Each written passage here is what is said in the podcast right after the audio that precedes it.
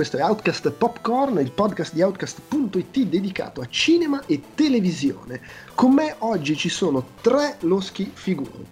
Ha trascorso gli ultimi sei mesi chiuso in casa a scrivere una sceneggiatura che nessuno vorrà mai girare, Andrea Peduzzi. Sono stato per i figli Muccino sul coronavirus. Esatto. Aveva programmato un viaggio in Vietnam per recuperare dei soldi, ma poi c'è stata la quarantena ed è chiuso in casa. Stefano Calzati. Ciao! Francesco Tanzillo. Buonasera. E siamo qui per chiacchierare di 2020, eh, meno di, del, se non 2020 il fi- The Movie. Esatto.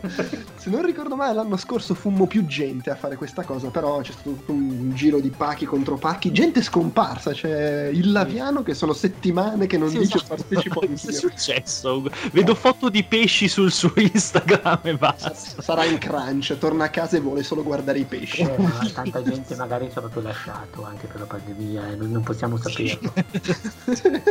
Per esempio, quanto, quanto tempo è che non sento Natale Ciappina? No, e lui l'ho sentito da poco perché mi ha risposto alla mail su- sugli otti. eh, Non cioè, era, non era un bot.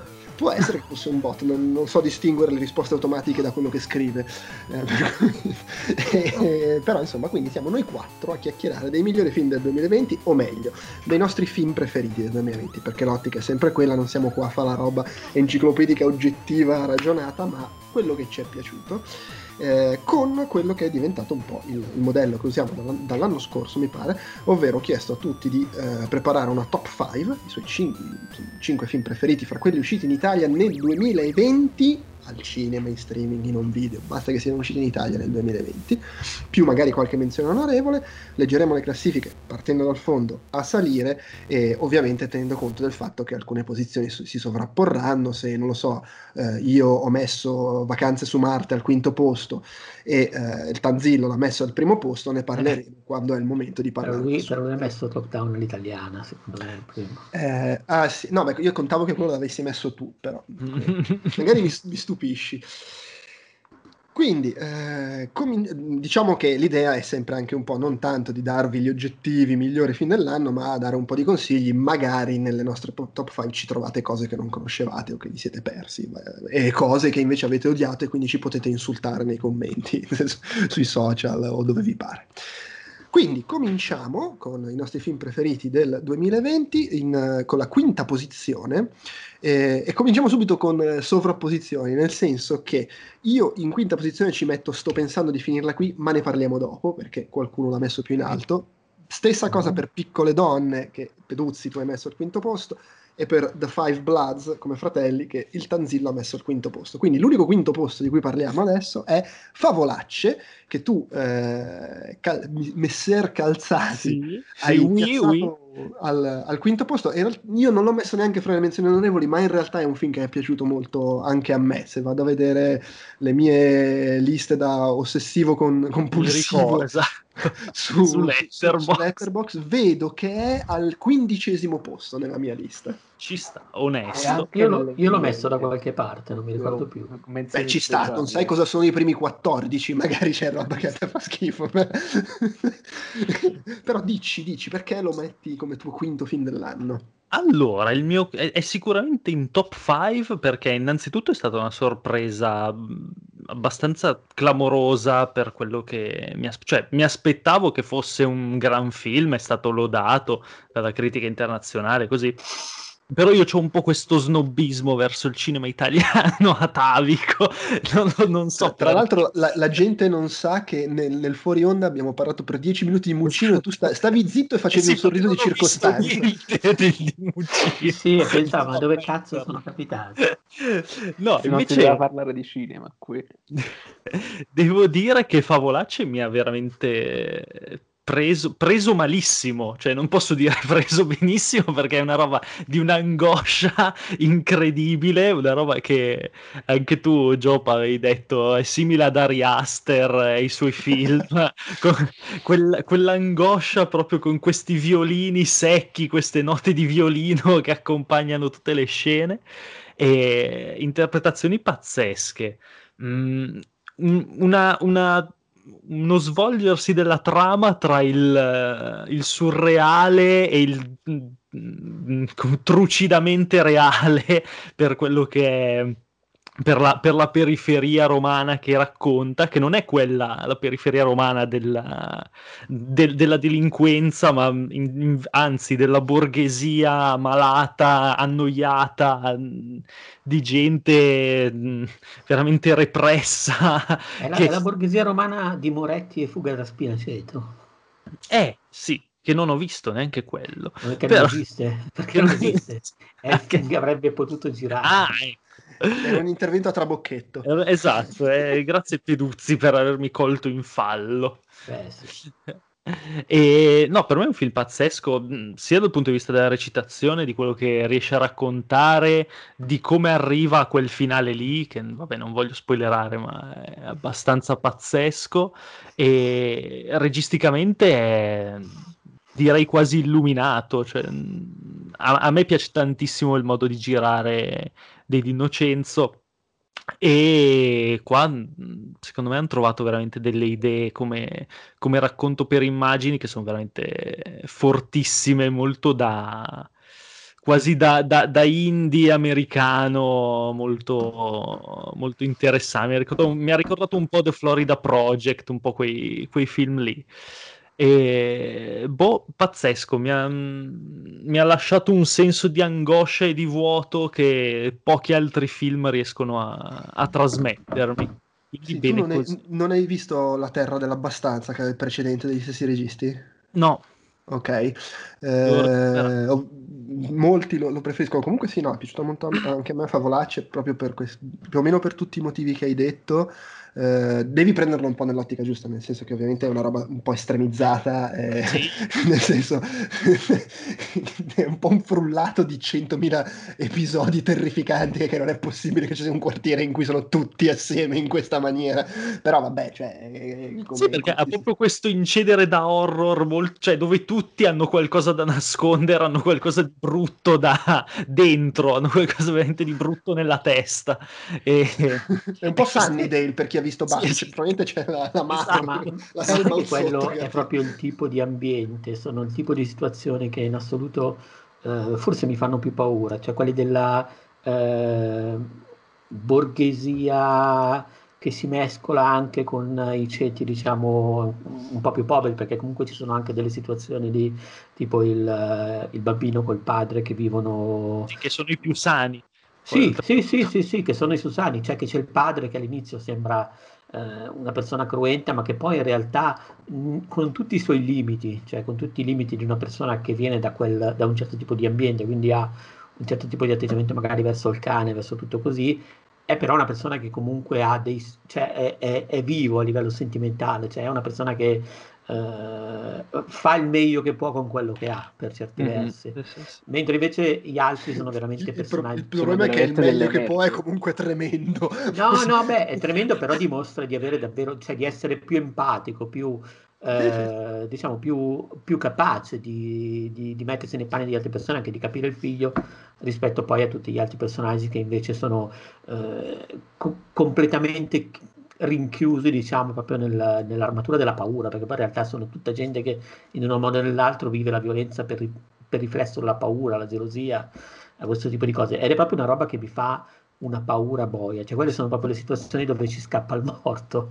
Il personaggio e, cioè, mi ha fatto una paura. Sì, sì, sì, no, ma, ma, siamo veramente a due passi non so, stragi di erba o quei generi di fatti da cronaca, del... da cronaca di provincia morbosa e, e, veramente Elio Germano è, è, bravissimo, nel senso Elio Germano tra l'altro che era in ecco fatto, ne parlavamo prima. E... ah no, forse no, mi sbaglio, mi sbaglio. E io e... aggiungo di più, se che secondo me se avessero avuto la forza di portarlo all'Oscar, questa teoria della periferia post-capitalista che si mischiano le classi sociali e tutto, poteva tranquillamente vincere un miglior Oscar come film strano, perché in fin dei conti sono tutte tematiche che in America vanno fortissimo e in un modo o nell'altro me intercetta anche a livello estero una, un, un ottimo favore, perché non è tanto il fatto che è Roma, ma è Roma come potrebbe essere qualsiasi altra nostra suburbia sconfinata. Quindi no, per me è una grande occasione persa. È veramente quello che diceva Moretti in Caro Diario, ma seriamente, quando dice eh, a un certo punto avete tirato su questi quartieri con eh, le siepi, con le videocassette, eh, è, è fuga da spinaceto, cioè è proprio quella roba lì. Cioè, se, se- se Moretti negli anni 92 avesse deciso di girare un film, avrebbe fatto favolacce probabilmente in, eh, in quella roba lì, perché è veramente, veramente angosciante. Invece stavo guardando con un film proposto per gli Oscar, abbiamo un notturno, un documentario, eh, non per l'ho l'Italia dico. Eh, stavo guardando l'elenco. Tra l'altro quest'anno, Tanto al contrario di come è successo... una, è una produzione eh, svizzera, se non sbaglio, Ma probabilmente è una coproduzione.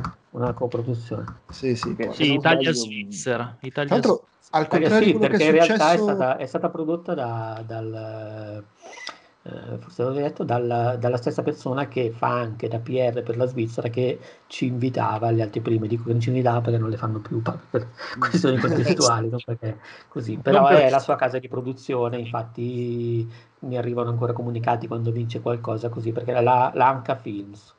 Mm, Eh, tra- l'altro la- sta- stavo, scorrendo, stavo scorrendo l'elenco e non mi sembra che al contrario di come è successo abbastanza spesso negli ultimi anni ci sia un, eh, un film eh, che, che vince sicuramente questo, l'Oscar come miglior film straniero. Magari mi sfugge qualcosa, però tipo potevo, quindi a maggior ragione è un peccato. non- non pro- Ci sono due film che ho visto, perché li ho visti tipo ai festival horror, robe del genere, non credo abbiano molte chance un, un indonesiano in petigore l'altro adesso non, lo meno, la che non Lorona scel- a meno che non scelgono praticamente di spingere qualche altro mercato estero come nuova rivoluzione del cinema internazionale, come l'anno scorso è stato per la Corea. Sì, adesso devono ancora metabolizzare Eh, però- la Corea un attimo. Per- però è un successone cioè quello che dico eh. è che non c'è il film eh, come No, potevano non c'è essere sta, diciamo, Roma il o, o Parasite Sì.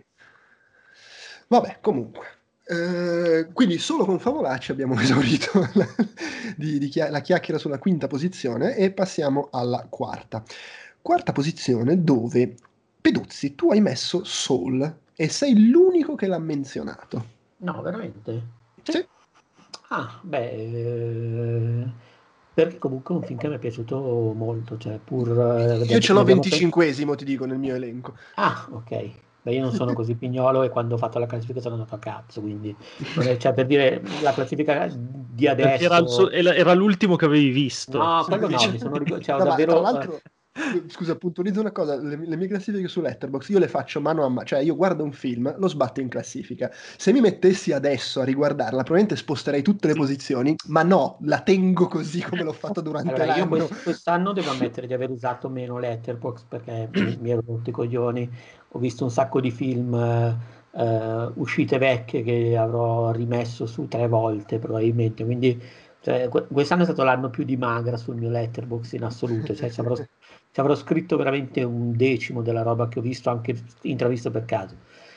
E no, però mi sono più o meno fatto mente locale anche tenendo conto di ho voluto cercare di dare non so, una sorta di valore simbolico anche ai film che ho visto al cinema per cui sono partito dall'inizio incredibile come ho scritto tra l'altro nel, nel, nel Love the Year eh, che, che- che credo sia stato censurato in parte eh, ho, ho fatto proprio Hai, tutto. hai scritto un'inesattezza, l'ho tolta.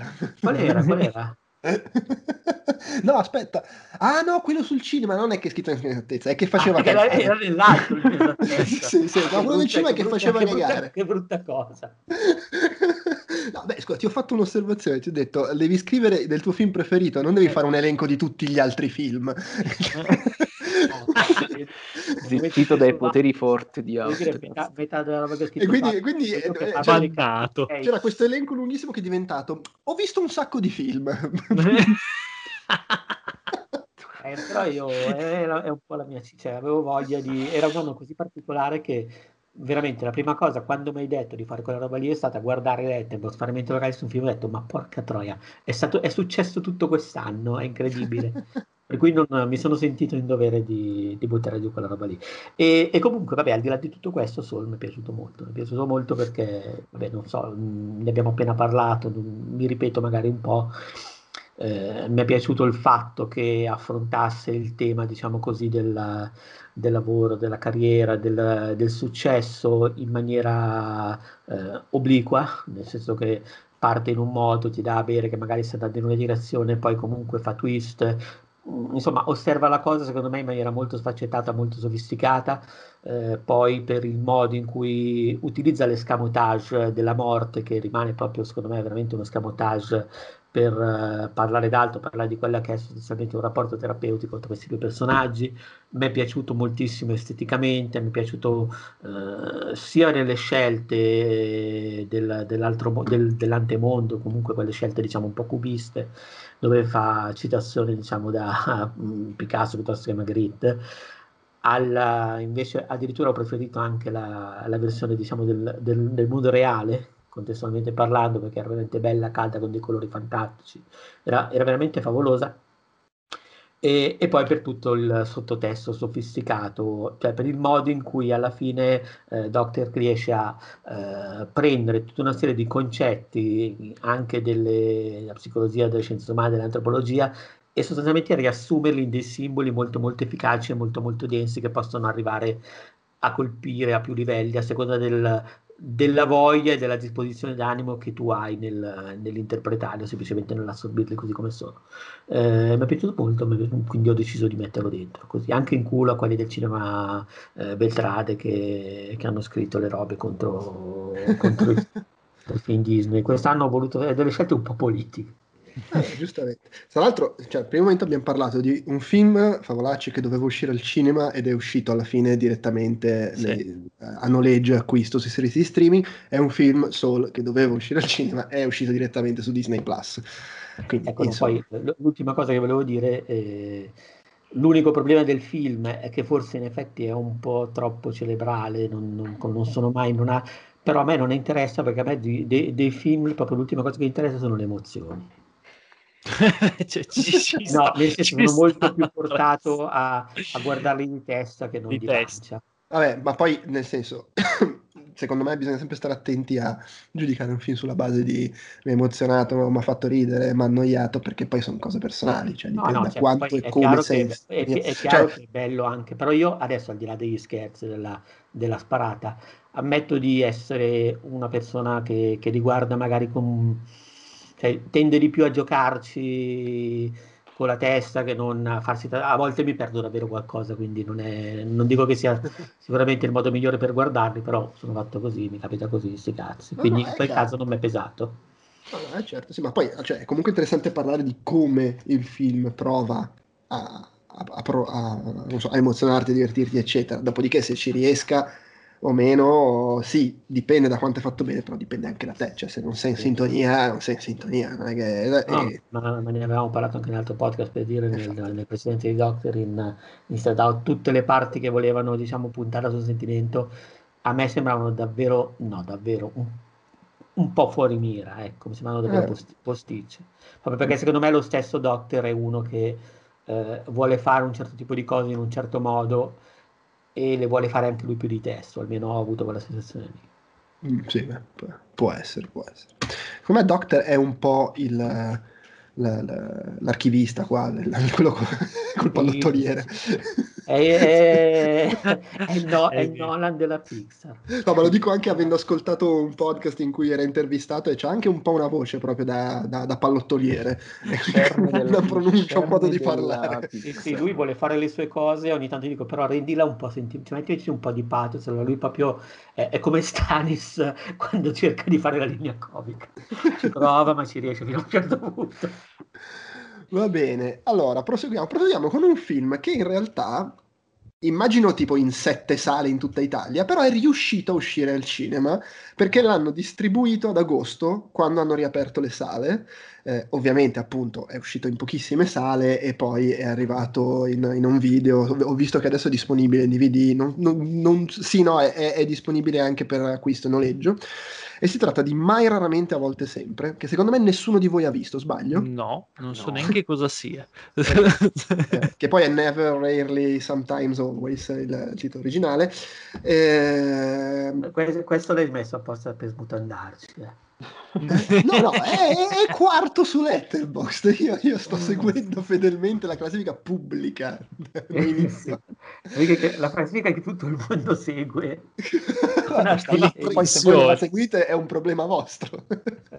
Comunque, eh, film di eh, Eliza eh, Hitman, di, che non è una killer a pagamento, cioè due T il cognome, dico, ammetto è il suo primo che guardo che è un piccolo film molto molto bello eh, che racconta di eh, questa ragazza della, della provincia, de, vive in Pennsylvania, una cittadina, eh, è incinta, eh, non, non, si sa neanche chi è che l'abbia messa incinta, cioè, il film lo, lo, sembra suggerire, però non, non viene minimamente affrontato. La, sono stati i Medi Gloria. Esatto, stavo per dirlo io, pensa un po' come siamo messi. E insieme a sua cugina eh, decide di andare a New York. Perché? Perché va nella sede locale di Planned Parenthood, questa organizzazione che è negli Stati Uniti, e gli fan, le fanno, devo dire gentilmente, ma le fanno un po' i pipponi su ma sei sicura? Ma guarda che guarda qua abbiamo i volantini, le cose. Allora vado a New York che lì me lo fanno fare l'aborto perché non vuole avere il figlio.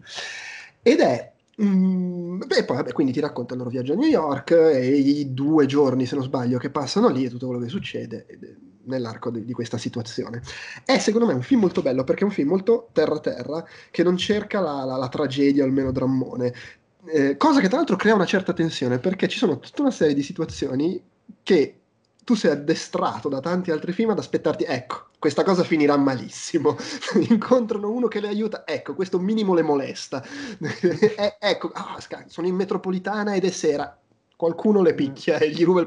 In realtà non succede niente di tutto questo, è una cosa veramente normale ed è un film che parla di eh, com'è ritrovarsi in quella situazione, eh, le difficoltà che puoi incontrare nel fare una cosa del genere e anche se non succede niente di brutto, cioè sostanzialmente una, procede abbastanza liscia la cosa, non per fare spoiler, però comunque ti mostra quanto possa essere duro e pesante affrontare una cosa del genere e il titolo Never Rarely Sometimes Always è preso da una delle sequenze più belle del film eh, e che di nuovo non, succede, non, sta succedendo nulla di brutto in quella sequenza eppure lo stesso straziante perché eh, praticamente è il momento in cui lei va dall'organizzazione lì a New York per organizzare, per fare l'aborto e le fanno questo questionario con tutta una serie di domande a cui lei può rispondere e ogni, ogni domanda può rispondere con una fra queste cose, cioè eh, mai, raramente, a volte, sempre. E sono tutta una serie di domande su hai rapporti sessuali, hai fatto questo, hai fatto quell'altro, eccetera.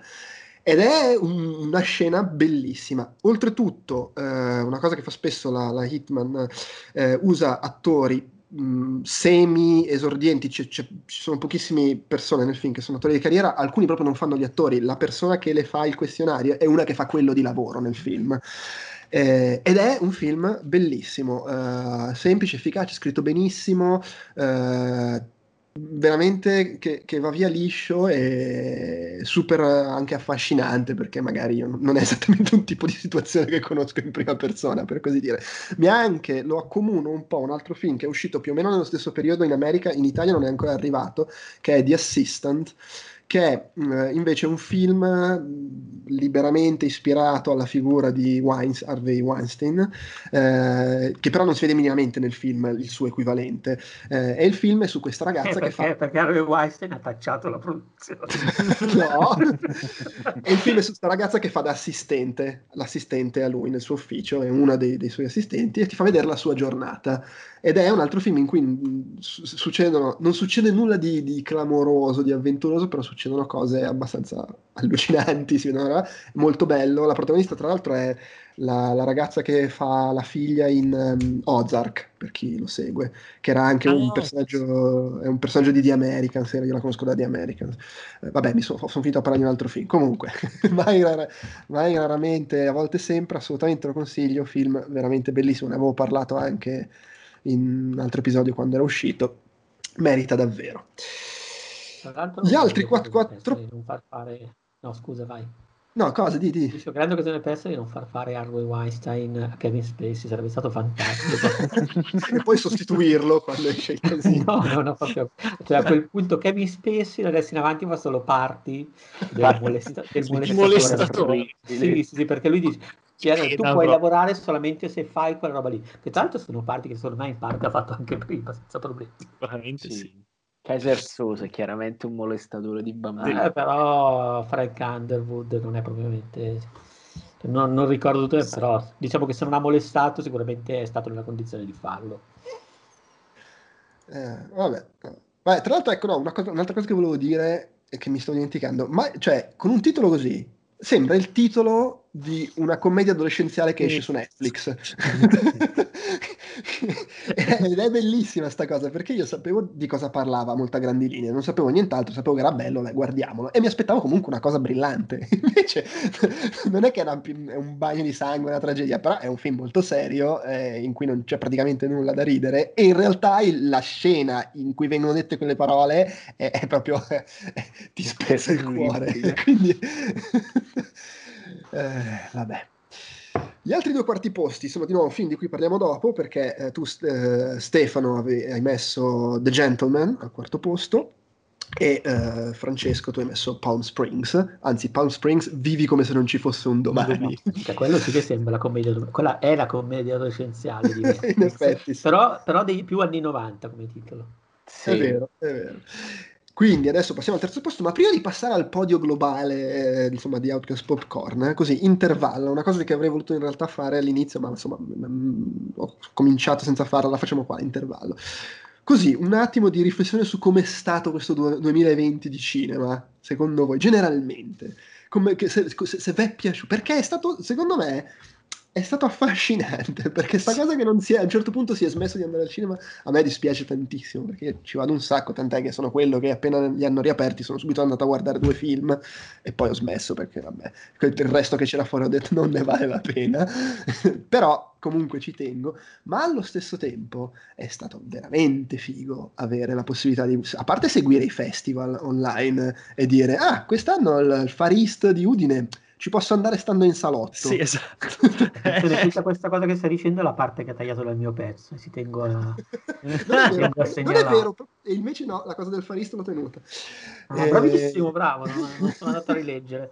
e volevo... in generale, in generale eh, quest'anno ha testimoniato che pur nel peccato di non vedere il cinema, il film che esce in streaming vuol dire aumentare l'accesso e ne sei la, la, la testimonianza tu, eh, Stefano, che dici io non, non ho il pregiudizio sul cinema italiano, non avevo visto il precedente dei registi di Favolacci, però Favolacci però... visto. Perché? Perché ce l'avevi a casa. Esatto, anche. Eh, sì, sì, mentre se fosse uscito sarebbe stato probabilmente in sei sale. Perché hai una disponibilità totalmente diversa, cioè nel senso hai, hai, quasi l'imbarazzo della scelta, mentre al cinema devi prendere, uscire, organizzarti, fare altre cose, trovarsi tutto comunque in casa, in una situazione che vabbè non potevi fare molto altro che stare in casa a guardare film. Eh, però è stato, è stato figo, cioè è stato diverso e poi è uscita un sacco di roba bella, cioè, molto bella, molto più di quanto ci si aspettasse forse, perché tutti hanno pensato ai rinvii di 007 piuttosto che Tenet, che sembrava non dovesse uscire, eccetera. E invece eh, è uscita un sacco di... Hai, hai, tirato fuori una questione importante, uh, nel senso, a me manca andare al cinema e vedere la puttanatona però il fatto che siano state rinviate tutte le puttanatone ha dato molto più spazio alle cose belle. sì, sì, sì, è vero.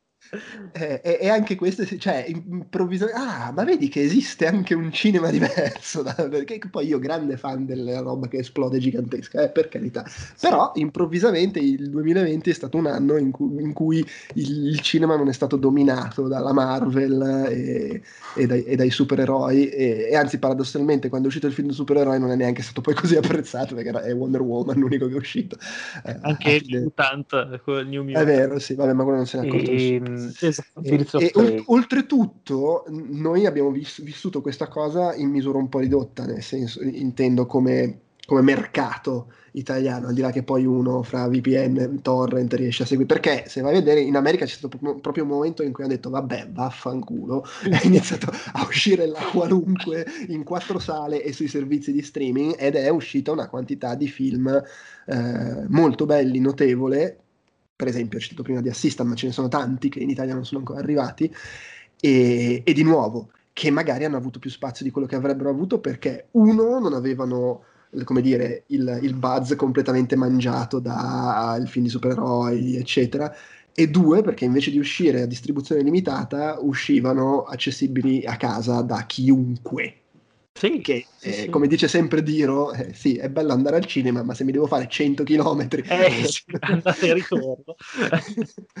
insomma, Io quando, quando ho guardato, ho, ho fatto, diciamo così, ho tirato le somme dell'anno, in effetti mi sono, sono rimasto colpito da tutti i film che sono, uscito, che sono usciti al punto che effettivamente, cioè io ero convinto che ne fossero usciti pochi e belli, in realtà sommando tutti, Sì. come se, se fossero state tre annate in una, con tutto che però, e questa però è una cosa del tutto personale, eh, io invece col fatto di essere a casa ho, ho finito pa- per dare molto più spazio a serie tv, animazione e a diciamo, situazioni di intrattenimento spezzettate o dal consumo magari più veloce, eh, piuttosto che mettermi lì al film. Mi sono reso conto che effettivamente io quando ci sono i cinema aperti guardo veramente molti più film. Però qui non, non faccio testo né statistica, è una questione di abitudine, però tante volte a casa, nel, nel mare magnum della scelta, avevo molta più voglia di eh, gua- guardare una serie piuttosto che iniziare un film. Quindi questo mi ha un po' fregato e ne ho, ne ho c'è- c'entra molti. magari anche un po' il fatto che tu spesso al cinema ci vai per lavoro e questa cosa succedeva meno. Allora, sicuramente sì, nel senso che comunque prima con eh, tra Svizzera e Italia mi sparavo un sacco di anteprime, però io devo ammettere che eh, ne ho- cioè, sono sempre andato spessissimo a prescindere, cioè, ma anche Sì, sì, no, eh, certo. Nel senso, ma per dire, non so, d'estate, fra caldo della Madonna, ah ciao, mi sparo pomeriggio libero, aria condizionata, vado al cinema, oppure non so, finisco, ma mi è capitato mille volte, finisco, non so, di, di un'anteprima, di lavorare qualcosa alle 6, ho due ore di tempo, la mia ragazza torna a cena alle 8 e mezza, cazzo fare, entro in sala, ce l'ho ce l'ho letteralmente sulla strada di casa, cioè ho due cinema sulla strada di casa senza neanche andare a Milano, per cui mm, non è mai stato il problema, senza contare che eh, avevo sempre, sempre, sempre qualche cazzo di biglietto gratis in tasca tra S lunga, tra buoni, cioè non, non- non chiedetemi perché, però sta arrivato che a un certo perché. eh, ma, ma ti giuro, ma sai che me ne sono scaduti adesso, tipo dall'S lunga me ne saranno scaduti una ventina a novembre, che non ho proprio consumato. Però per dire, ma per- facendo la spesa te li danno, cioè tu alla fine poi te, te li danno proprio, cioè te li mettono in mano quando, quando finisci di sparare, tu hai questi punti, cosa vuoi? Eh, dammi quelli. E per dire, cioè, comunque ho sempre avuto questa abitudine da anni. Poi io sono una di quelle persone che ci va veramente volentieri da solo, nel senso che così mi rilasso, non ho rotture di coglioni, eh, non, non devo parlare del film con la gente con cui sono andato poco dopo. Cioè, pure se non mi è piaciuto, pure se, se è un film di merda e mi è piaciuto, non, Non devo fare finta di nessuno. non devo ma fare no. finta di niente e non devo stare quindi alla fine eh, no, ho visto per quella che è la mia abitudine meno film, però ripeto, tornando alla somma che ho fatto di recente, in, queste tre fasi, almeno che sono state il 2020, ne sono usciti tanti. Solo nella prima parte, tra quelli che sono arrivati in Italia eh, un po' dopo la distribuzione del resto del mondo, quella americana, non so, tipo Piccoli Donne, che eh, credo che nel resto del mondo sia uscito in America nel 2019 che è arrivato nel 2020, forse sbaglio. Eh, Sì, sì, però confermo. tutta una serie di film, oppure non so, dopo il fatto che dopo Parasite, eh, che all'inizio è stato distribuito in quattro sale, dopo l'Oscar a gennaio te lo ritrovavi dappertutto, c'è stato comunque un, un boom di film a inizio dell'anno. Poi ha continuato fino a Sonic, poi come ho detto, vabbè, ne sono usciti tanti comunque che un po' ne ho visti eh, anche sui canali di streaming. Sono andato anch'io al cinema quando hanno riaperto e ne ho visti un po', eh, un po' per lavoro, un po' per, eh, per sfizio, cioè li ho visti volentieri. Però nel complesso è stato un anno di, di meno cinema per me, ecco. Ok, beh, io tra l'altro questa cosa, questa, questa cosa che dicevi l- è successa anche a me all'inizio, nel senso, ma secondo me è più per me più un fatto di abitudine, nel senso a casa l'abitudine è guardare un sacco di serie tv e per un po' è successa questa cosa che ah è uscito in streaming questo film che voglio assolutamente guardare quindi lo guardavo per il resto. Però col procedere dell'anno non so se inconsciamente perché mi mancava il cinema ho iniziato a guardare a cannone proprio film a casa No, e ma- quindi in ma realtà ho recuperato ho rimontato. Che è anche stato un fatto, tra virgolette, familiare, nel senso che eh, col fatto che eh, la- la mia ragazza, anche se che forse sono troppo vecchio per dire ragazza, devo dire compagna, non sai che non ho, non ho veramente idea di... mia donna di- sì, ma non, sono in difficoltà perché a volte, vabbè, comunque, la, la persona la che... mistress Sì, la miss- bravo, perfetto, la dominatrice. la dominatrice. Eh, ha lavorato a casa molto più spesso anche lei, quindi ci siamo ritrovati a condividere molto più tempo insieme, anche nelle pause, anche la sera, banalmente, per cui finivamo sempre anche per trovare come compromesso, no dai, troppo lungo, guardiamoci un episodio, che poi diventavano sempre due, quindi alla fine però era più lo stacco mentale, ecco, anche quella cosa lì mi ha, mi ha un po' fregato lato cinema. Sì, poi alla fine è un... Uh, poi vorrei sentire anche Francesco, però poi alla fine è anche un po' un... Uh, come dire come sempre ci sono lati positivi e negativi, cioè io sono contento di aver potuto vedere, guardare così tanti film immediatamente invece che dovendo prendere il treno per andare a Parigi e nell'unica sala in cui lo proiettavano, che è quella coi topi. di contro, quella dei però, miserabili. esatto, di contro però mi è spesso capitato di guardare film qua a casa e pensare, cazzo però sto film sarebbe stato bello guardarlo su grande schermo. Sarebbe bello guardarlo coi topi tra l'altro. A, a, parte Mank, che vabbè, poi magari ne parliamo, però la, la compressione di Netflix va a morire ammazzato. L'altra, l'altra, settimana stavo guardando un film su Netflix che poi era Vampiri contro il Bronx, c'è una stronzata, però è tutto ambientato di notte, dopo dieci minuti di compressione notturna l'ho fermato, ho scaricato il torrent e me lo sono guardato. Io pago l'abbonamento a Netflix, ma scarico il torrent per guardare il film bene. Quella, quella è la classica copia di backup del tutto regolare. È chiaro, sì, sì, sì, perché a un certo punto schiattate, cioè, ma è che...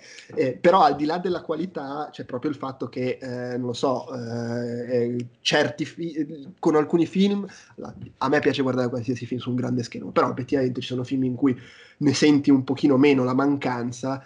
Ho guardato di recente perché è uscito sui servizi streaming americani, sta per arrivare credo anche in Italia, eh, il nuovo film di Paul Greengrass, eh, Notizie dal mondo, eh, mm-hmm. che è un western.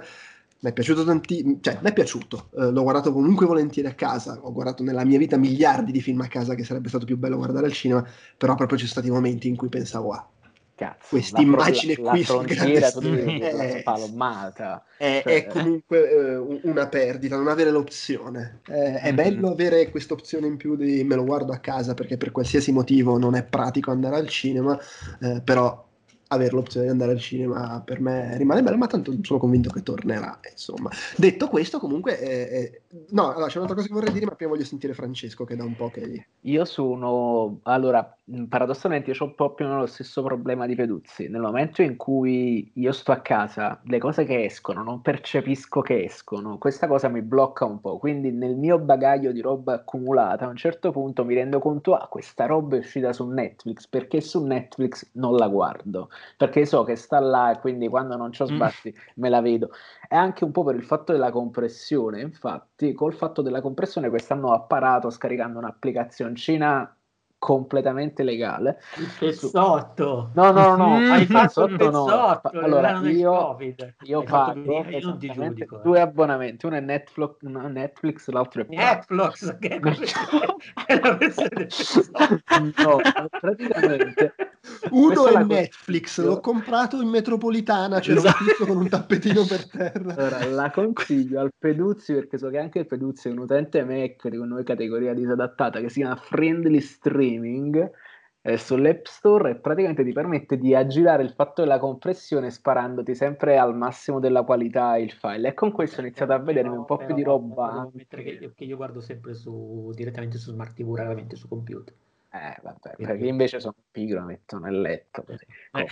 E quindi cosa mi succede? A parte trovo particolarmente ironico che l'anno scorso eravamo tutti quanti sbalorditi del fatto che un film come Six Underground uscisse in, uh, soltanto in streaming direttamente. Wow, cazzo, che è sta figata! E la guardavamo un po' storto, un po' strano. Invece quella è diventata l'ordinarietà. E un po' mi sono reso a questo fatto e ho iniziato effettivamente a vedermi roba a, a, girare diciamo, il mio blocco psicologico sulle cose nuove in streaming ed è andata anche abbastanza bene perché penso che effettivamente sono nella mia classifica 4 delle 5 nomi, titoli nominati sono tutti quanti visti legalmente tramite sulle piattaforme di streaming. E sono abbastanza soddisfatto contento no, soddisfatto sì nel senso che abbiamo messo una pezza ad una cosa che non riusciamo più ad arginare tipo, io, beh, io ho qua, c'ho qua in gola 007 perché sono un mondiano di ferro, però vabbè, poteva andare effettivamente molto molto peggio e quindi sono relativamente contento che alla fine, sì, bene poi... o male, Mark l'abbiamo tirati e siamo arrivati alla fine del 2020, vedendo sì. comunque roba di alta qualità. Eh, sì, ma anche semplicemente arrivandoci, eh. Sì.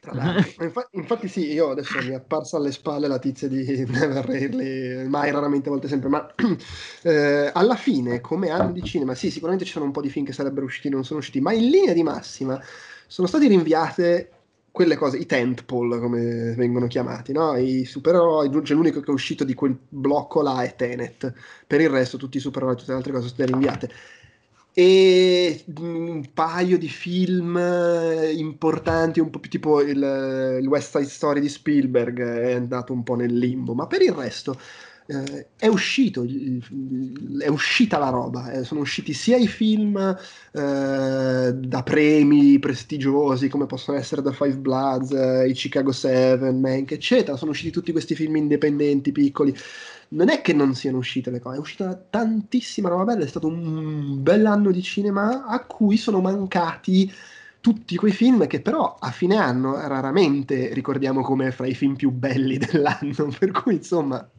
va bene, cioè a posto così, li recuperiamo nel 2021, sì, forse. Del resto, sì. del resto, con la programmazione italiana, solitamente già la roba del 2020, del 2020 la recuperiamo nel 2021 normalmente, perché mo non ci siamo persi diciamo, le, le uscite internazionali contemporanee, tipo Dune, però eh, vabbè, sì. Eh, sì, sono quelle cose che tu ti, re- ti, restano un po' in gola. Più che altro è triste vederli ogni, ogni due o tre mesi spostate perché pensi, cazzo, la stiamo ancora. E poi gli analisti economici di queste grandi produttrici pensano che fino a quel mese saremo ancora con esatto. Covid tra i coglioni. Quando vedi, dico no, che cioè, adesso siamo a gennaio e mi dicono che Bond programmato per aprile verrà probabilmente slittato di nuovo, io mi metto le mani nei capelli. Pensa, pensa se iniziano ad uscire i film eh, rimandati in cui però alcuni membri del cast sono schiattati di Covid. e non so, tipo esce Dune, ma Timothy, tipo... ma Timothy Chalamet ci ha lasciato. Secondo me, secondo me, secondo me se continua così... Sotto all'occhio esce... il ricordo di potrebbe uscire il, primo film del nuovo Bond prima che escano Time to Die. Eh, esatto, perché nel frattempo Bond è stato comprato tipo da Amazon. O da esatto, ed, ed, esce su Amazon, però deve ancora esatto. uscire l'ultimo con Daniel Craig. Daniel Craig non riesce, non riesce ad uscire da questo limbo. Lui non voleva più, non voleva più, più. Altro, invece beh... sarà sempre Bond. Sì, esatto. e, e Poi guarda, mi dicono, guarda, eh, non abbiamo trovato un rimpiazzo perché è morto, quindi lo devi fare tu pure il prossimo. Mi è venuto in mente me- mentre parlavamo come ah, quando è iniziata la quarantena, dopo un mese o due, c'erano tutti quei discorsi del tipo saranno degli Oscar strani quest'anno perché non escono un sacco di film, mentre poi a conti fatti, tolte appunto un paio di cose, tipo quello di Spielberg, sono stati rinviati solo i film che tanto agli Oscar non ci vanno. no, attenzione, ci sarebbe dovuta essere la categoria cinecomics, se ne parlava tanto. No, no, e invece ciao, invece niente. Il virus, un, il, virus, è un, complotto della, dell'Academy. È un complotto Altro... di Martin Scorsese. È un complotto di Martin Scorsese che è andato a Wuhan, ha mangiato la merda ed è tornato a New York per fare casino. Va bene, dai, proseguiamo con le classifiche. Entriamo in, in, in zona podio. In zona podio dove eh, al terzo posto eh, tu, Stefano, eh, metti The Five Bloods, trattino come fratelli. Eh sì, come eh, il trattino. è importante. Che tra l'altro Francesco ha messo al, al quinto posto. E, e, niente, mi sembra sempre giusto menzionare la mia ossessiva compulsiva su, su, su Letterbox. Io ce l'ho dodicesimo. Onesto, onestissimo. Devo dire che... Mm, eh, cos'è questa? non potete vedere cosa ha scritto. No, diciamolo, eh, Peduzzi non ha avuto il coraggio di dirlo, si è limitato a scriverlo, ha scritto devo assolutamente cagare, mi assento. E mi sembra per, per la gente che magari... Culta, pausa, ha, tolto, ha tolto la webcam perché caga in camera, probabilmente. no, lui perché si alza in piedi e la fa sulla scrivania. e quindi sarebbe stato inquadrato. Pausa a merda.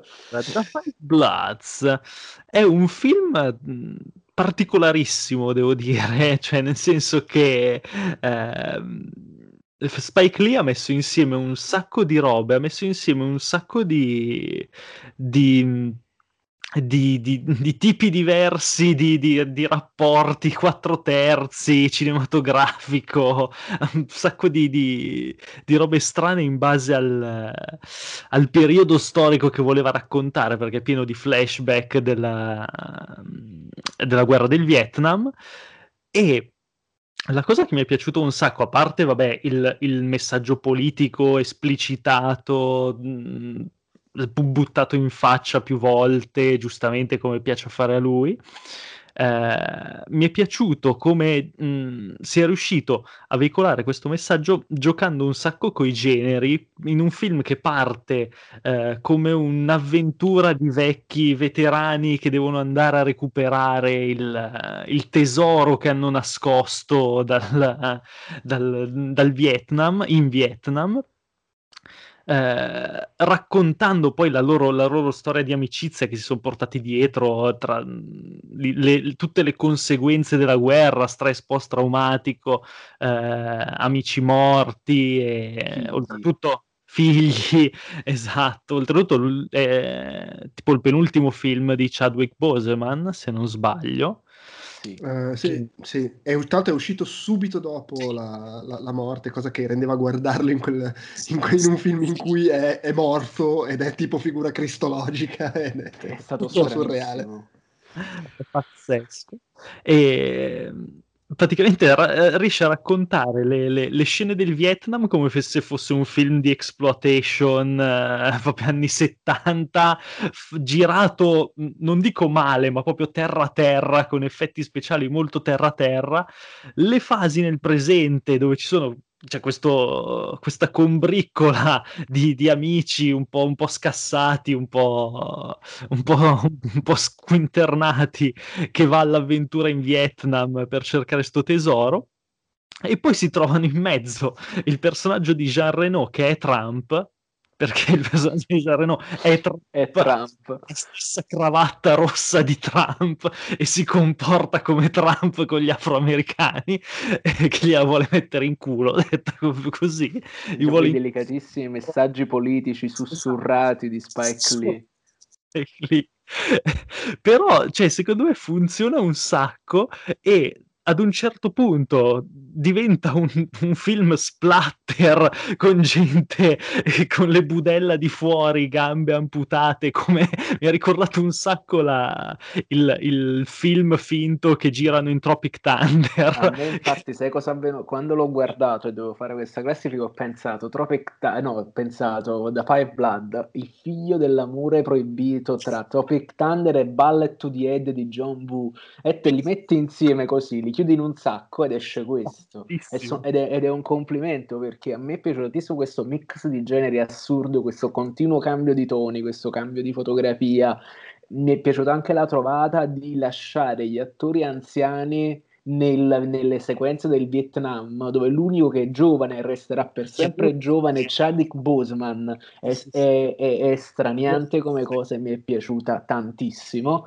Sì. E poi sì, e poi è divertente. Tra le altre cose è un po' lungo, questo sì, però è divertente, eh, coglie il momento presente in maniera abbastanza eh, netta, quindi per me è un film propriamente del 2020 ed è, ed è molto bello. Forse non divertente quanto né delicato come Black Clansman, no.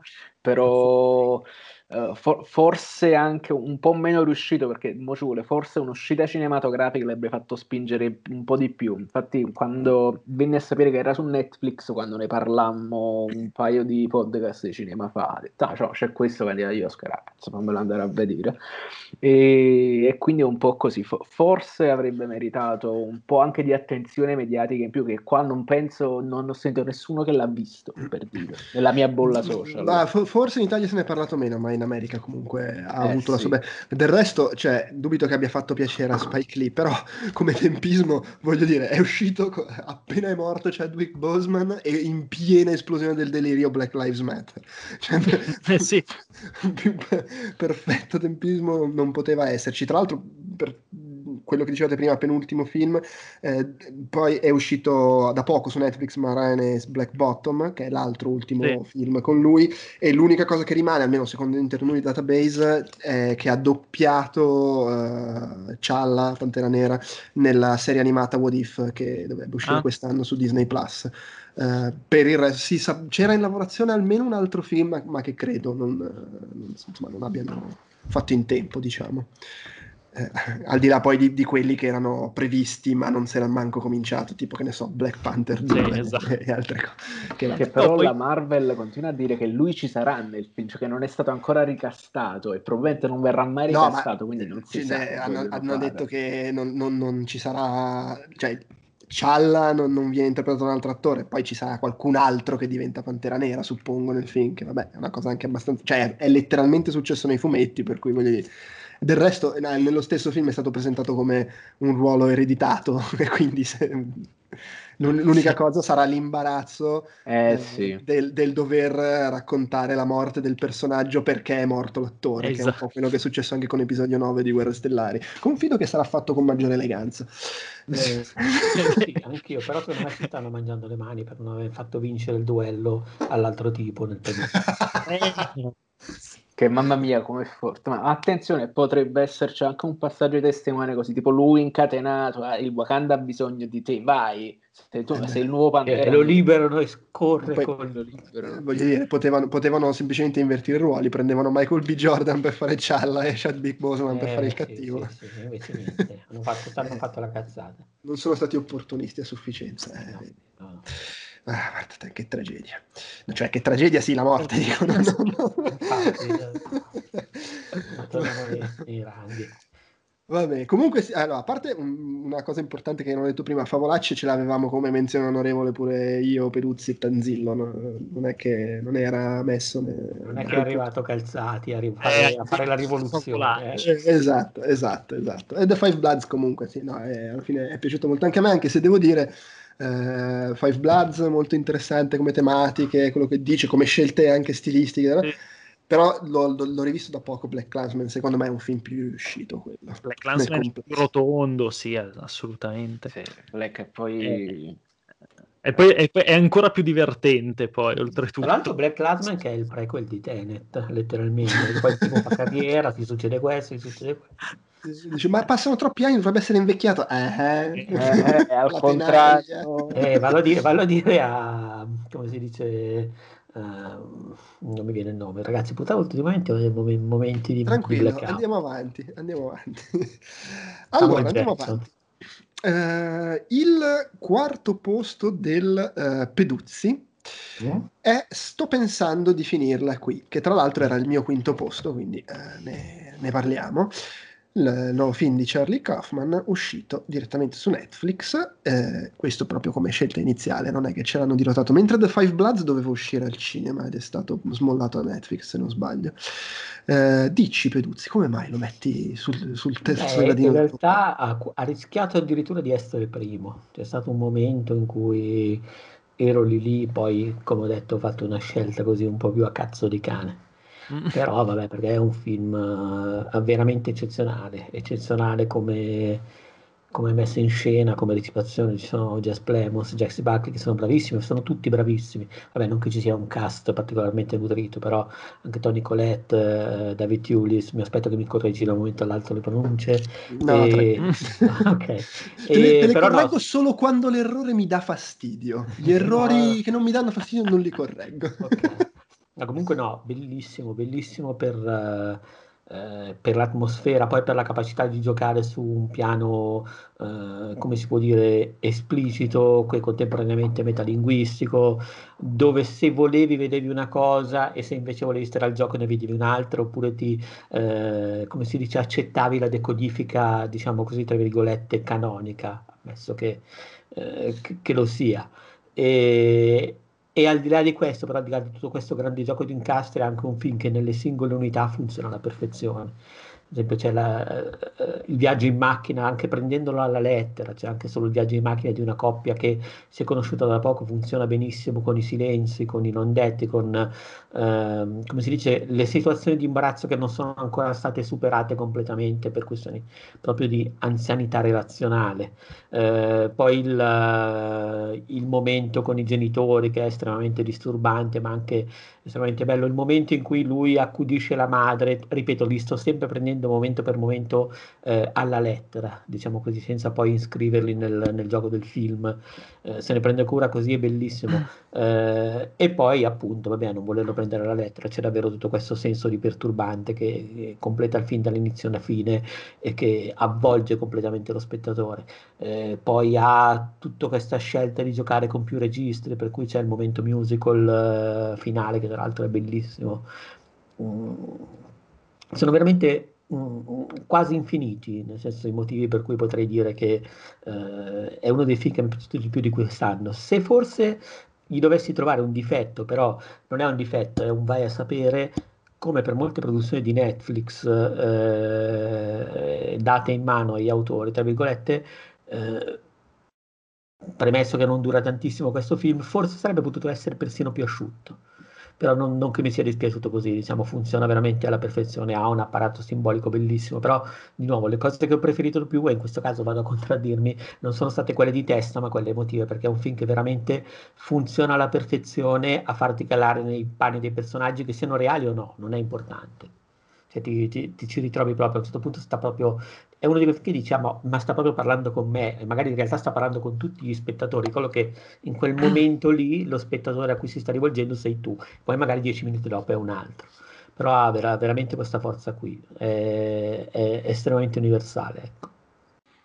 Io sì, posso, sì. posso, dire una cosa io, perché io, non, io devo dire che è uno di quei film che Uh, riconosco che probabilmente è un capolavoro, ma non riesco proprio a entrare, non sono riuscito proprio a entrarci in sintonia, uh, appunto perché, a differenza di, di, quello che dici tu, Peduz, l'ho visto, uh, come dire, estremamente Kaufman che racconta Kaufman e non, non, mi, non mi ha fatto entrare, cioè Kaufman a me non mi ha fatto entrare in questo film pieno di riferimenti che mh, non sono riuscito a cogliere, pieno di riferimenti molto colti a livello artistico, a livello letterario, che eh, sicuramente sono... O li coglio o non li coglie. Eh. che... No, no che... io, io ne ho raccolti eh, meno di un decimo. Eh, no, ma perché? Ma secondo me, secondo me non, è, non è neanche l'intento uh, parlare, non era neanche l'intento suo parlare a un pubblico che conoscesse a menadito tutti i riferimenti, lui li ha messi lì, anzi forse per spiazzare ancora di più il pubblico.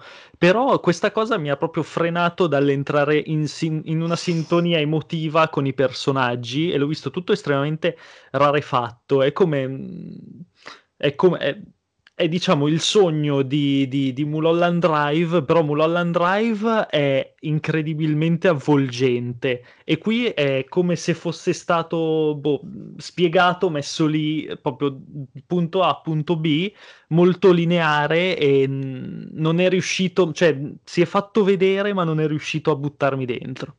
Non so se Beh, non mi sono spiegato, però... No, no, ti sei, ti sei spiegato, lo... è, è, una, è, una, cosa che posso capire e secondo me si torna al discorso che facevo prima sull'essere o meno in sintonia, perché io invece l'ho trovato, cioè proprio dal primo istante, scatta la conversazione in macchina, ero venduto, cioè ero super sì, rapito sì, dalla sì. conversazione e ogni tanto dicevo, ah qua sta omaggiando qualcosa, non so cosa sia, non me ne frega niente, comunque è troppo figo quello che sto guardando e quello che stanno dicendo e, e, e poi inizia la parte cosa cazzo sta succedendo eh, e si aggiunge quello strato di, di, fascino. Sono comunque d'accordo con Andrea che eh, do, secondo me nella seconda metà a tratti un pochino me l'ha data la sensazione di, di lungaggine, anche se farei fatica a dire cosa ci sia di troppo.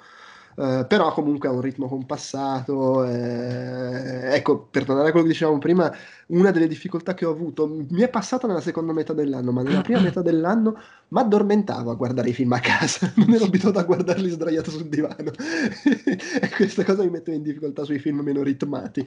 Eh, però insomma, comunque no, io il resto l'ho messo al, dice, al quinto posto.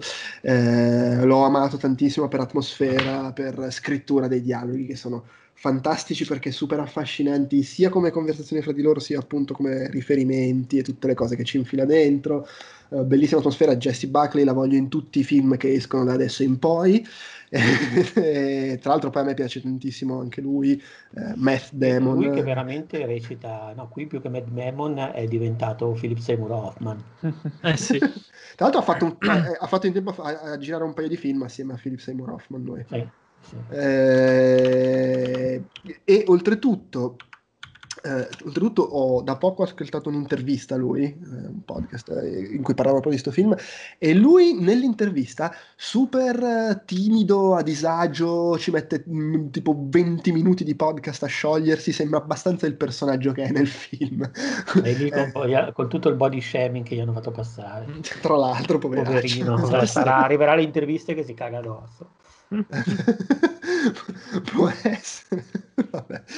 Tra l'altro, così nota, eh, Libertà che ha avuto, sem- allora a guardarlo sembra un film in cui Charlie Kaufman ha avuto totale libertà di farlo come voleva e immagino sia così e immagino sia la classica situazione, ho avuto questa libertà perché l'hanno fatto fare su Netflix, il rovescio della medaglia è che deve averle fatto veramente per quattro soldi, perché stavo curiosando fra interviste e dice che proprio per restrizioni di budget, eh, per esempio lui una cosa che avrebbe voluto fare era costruire a livello di, di set eh, l'auto e la, la, casa in modo da poterle smantellare e fare delle inquadrature un po' creative in cui entrava di qua e di là, ma non l'ha potuto fare, ha dovuto usare una, un'auto vera e una casa vera e quindi limitare mm. le scelte registiche. Contemporaneamente nell'alfetta a fianco c'era Christopher Nolan che sfondava un aereo. Sì, esatto.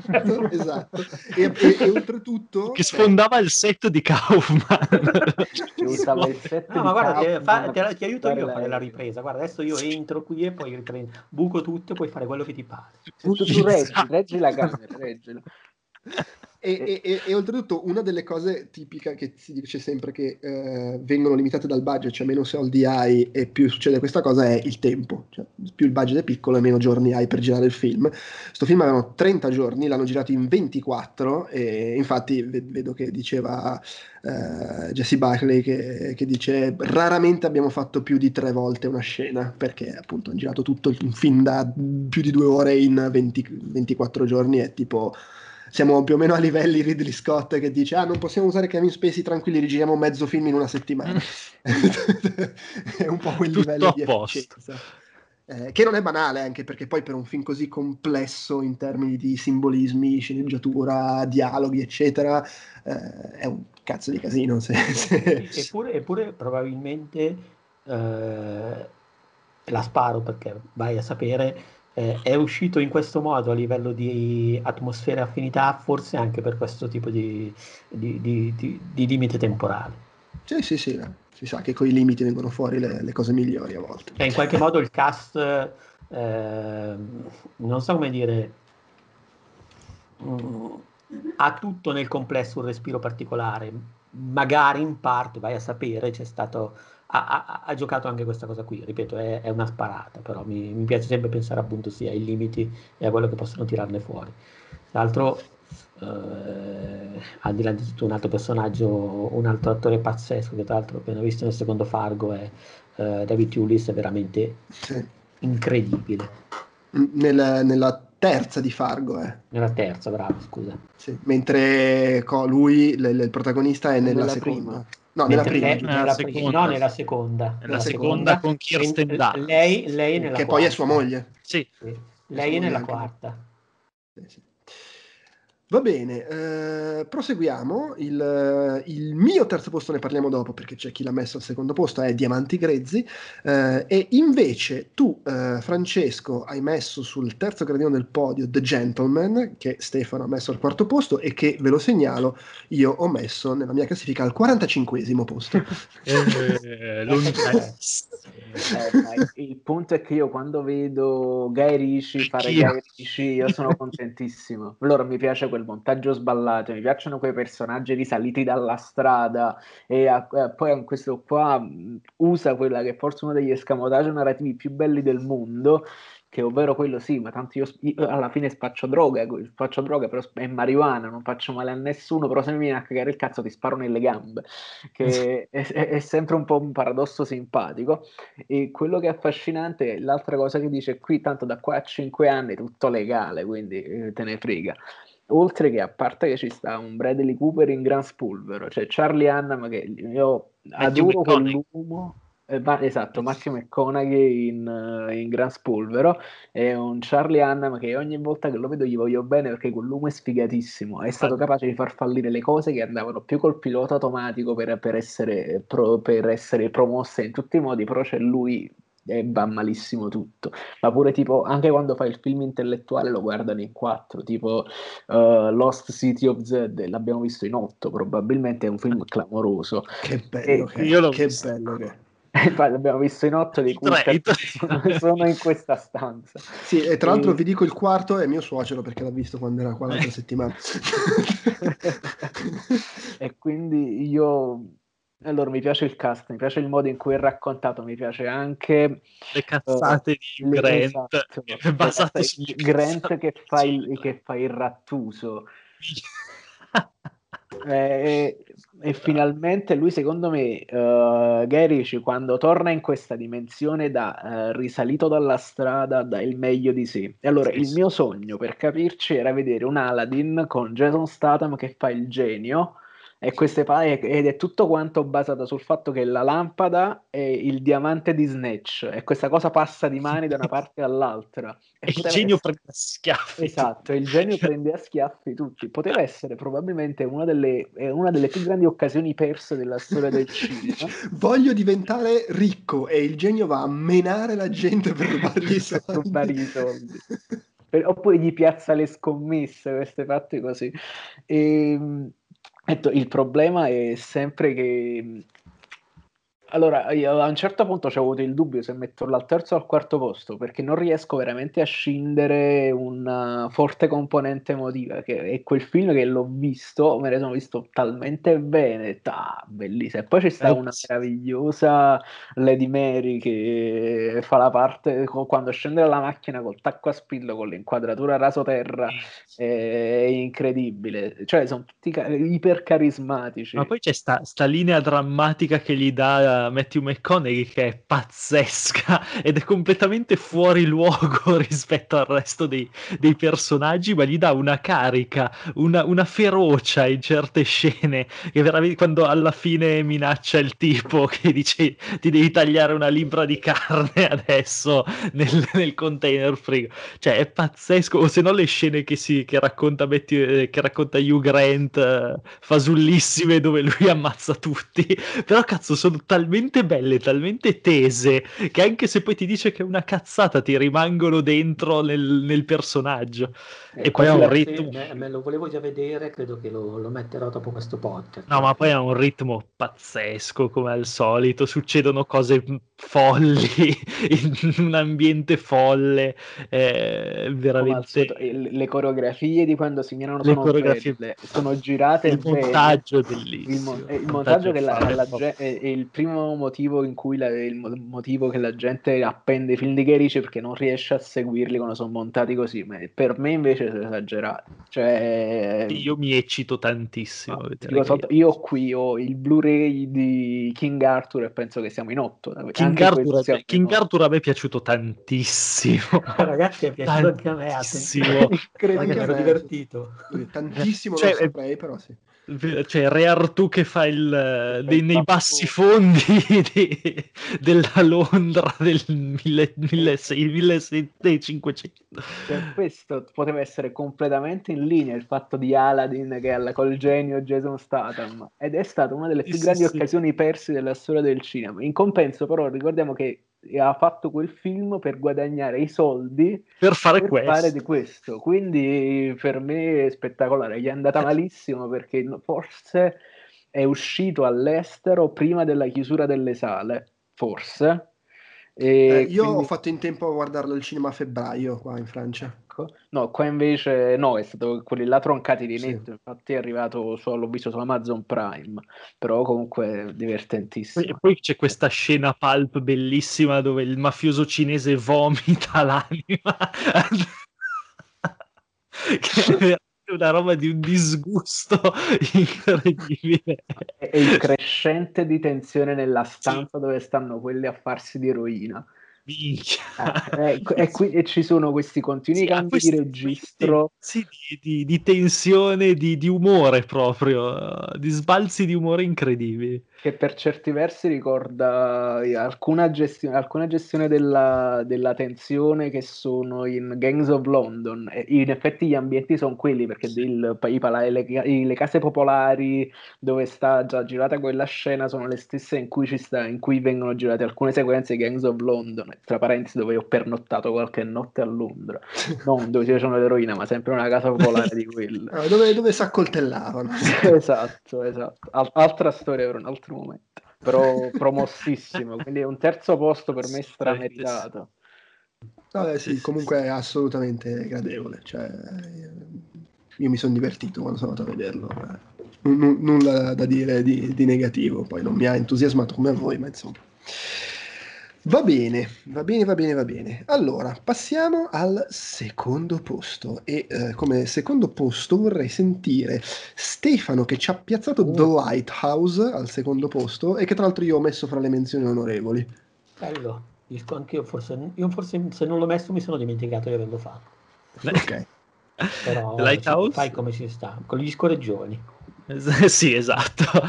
Secondo film di Eggers, film veramente di una bellezza, di una precisione, di una pulizia invidiabili. Io non so questo ragazzo come, com- come fa a girare così bene le cose e a farle così bene in un modo, cioè a, a modernizzare un modo di fare cinema così guarda, antico. Guarda che tono paterno sto ragazzo. Sì, sto ragazzo. Che ancora si deve fare, però è già Tra l'altro, scusate, devo intervenire per dire una cosa. Dopo sto pensando di finirla qui, The Lighthouse. Abbiamo menzionato i due film che mi sono piaciuti tantissimo, ma nonostante questo ho dovuto guardare in due puntate perché stavo, in quel periodo sì, non ce la stavo facendo e mi veniva il collasso. Sì, fi- eh, sì uh, non, non, ha un ritmo trascinante neanche The Lighthouse, proprio per niente, perché so, eh, sono due persone che parlano e farneticano e si ubriacano e scorreggiano per due ore, però ha questa patina veramente che è, è, è, per me il film che più riesce, è riuscito a portare Lovecraft nel cinema pur non essendo ispirato a, nessun racconto di Lovecraft, eh, proprio per come riesce a nascondere l'orrore e a fartelo uscire solo nella tua testa, senza esplicitare quasi niente se non gabbiani ammazzati su, sugli scogli malissimo. E scorregge. Scorregge. E è proprio tutta una, un, una, discesa psicologica nella follia che in que- quest'anno è diventata anche proprio lo, lo, come dire, lo specchio del lockdown e della, della, segregazione forzata che abbiamo vissuto tra due persone che si odiano e non si sopportano e, e trovano nell'alcol l'unico, l'unico modo per, per, avere un rapporto. Stai parlando di Casa Peduzzi? Sì. no, non, nego, non, non, sono certo qui a negare cose. Cioè, magari, magari bastasse quello. Poi con questo bianco e nero, con questa fotografia, con queste luci naturali. Sempre, sempre Stai proprio parlando di, sempre casa, di Peduzzi. Sì, sì, sì. No, io lascio, nero un po' lo, lascio, lo lascio ambiguo proprio perché così gli ascoltatori riescono a... Il nero, il nero dei lividi e il bianco della pelle è rimasta esatto. E poi c'è Robert Pattinson che sta infilando un filotto di pellicole clamorose una dietro l'altra. Eh, però poi ti va sul set col covid. A tossire. Prima di schiantare la sua carriera probabilmente contro Batman e la tomba delle carriere promettenti. Tra l'altro quando ha iniziato a tossire ha detto no ma sono le scorregge di William Dafoe che mi hanno... Mi hanno rovinato la gola. Se aveva il covid ma parlava come Batman così e quindi non, non avevano capito che, che stesse male veramente. E che dire, no, per me è veramente un capolavoro. Cioè, The Lighthouse è uno dei film che probabilmente segnerà questo decennio per me, dal mio punto di vista. E dal punto di vista dell'horror in generale, probabilmente. Questo che ha appena iniziato o quello che ha appena finito? Si sa che il 2020, cioè dallo zero, inizia il decennio. Forse. Non lo so quanto segna, cioè a me è piaciuto molto, però mi sembra veramente un po'. Uh, mi sembra un film uh, molto concentrato sul suo pisello, e, cioè è molto una roba che ti piace, è, è talmente particolare, è, a parte che è il prototipo del film che va agli Oscar con la nomination per la fotografia, e infatti ci è andato. E, è, è, veramente una roba fuori di testa la scelta di formato, di stile. È, è, la versione. Eh, a, è la versione criptica di WandaVision, non so come dire, cioè, quella cosa retro. Sì, ma criptica proprio nel senso di cripta. Sì, esatto. no, non saprei, cioè, eh, probabilmente segnerà nel senso che, ma non so neanche, influenzerà, cioè comunque è, già, è inserito in una corrente che già esiste che è quella che lo stesso Eggers insieme ad Ari Aster hanno un po' lanciato, sì, di cui sì, già sì. si vedono gli epigoni sfigati tipo Gretel e Hansel, di cui abbiamo discusso io e Peduzzi qualche podcast fa. Eh, l'horror famolo strano. Sì, cioè poi adesso... L'horror, io... l'horror dei fighetti, dai, c'è Anche. un nome per queste cose. Sì, tra l'altro Eggers adesso credo stia girando una roba tipo...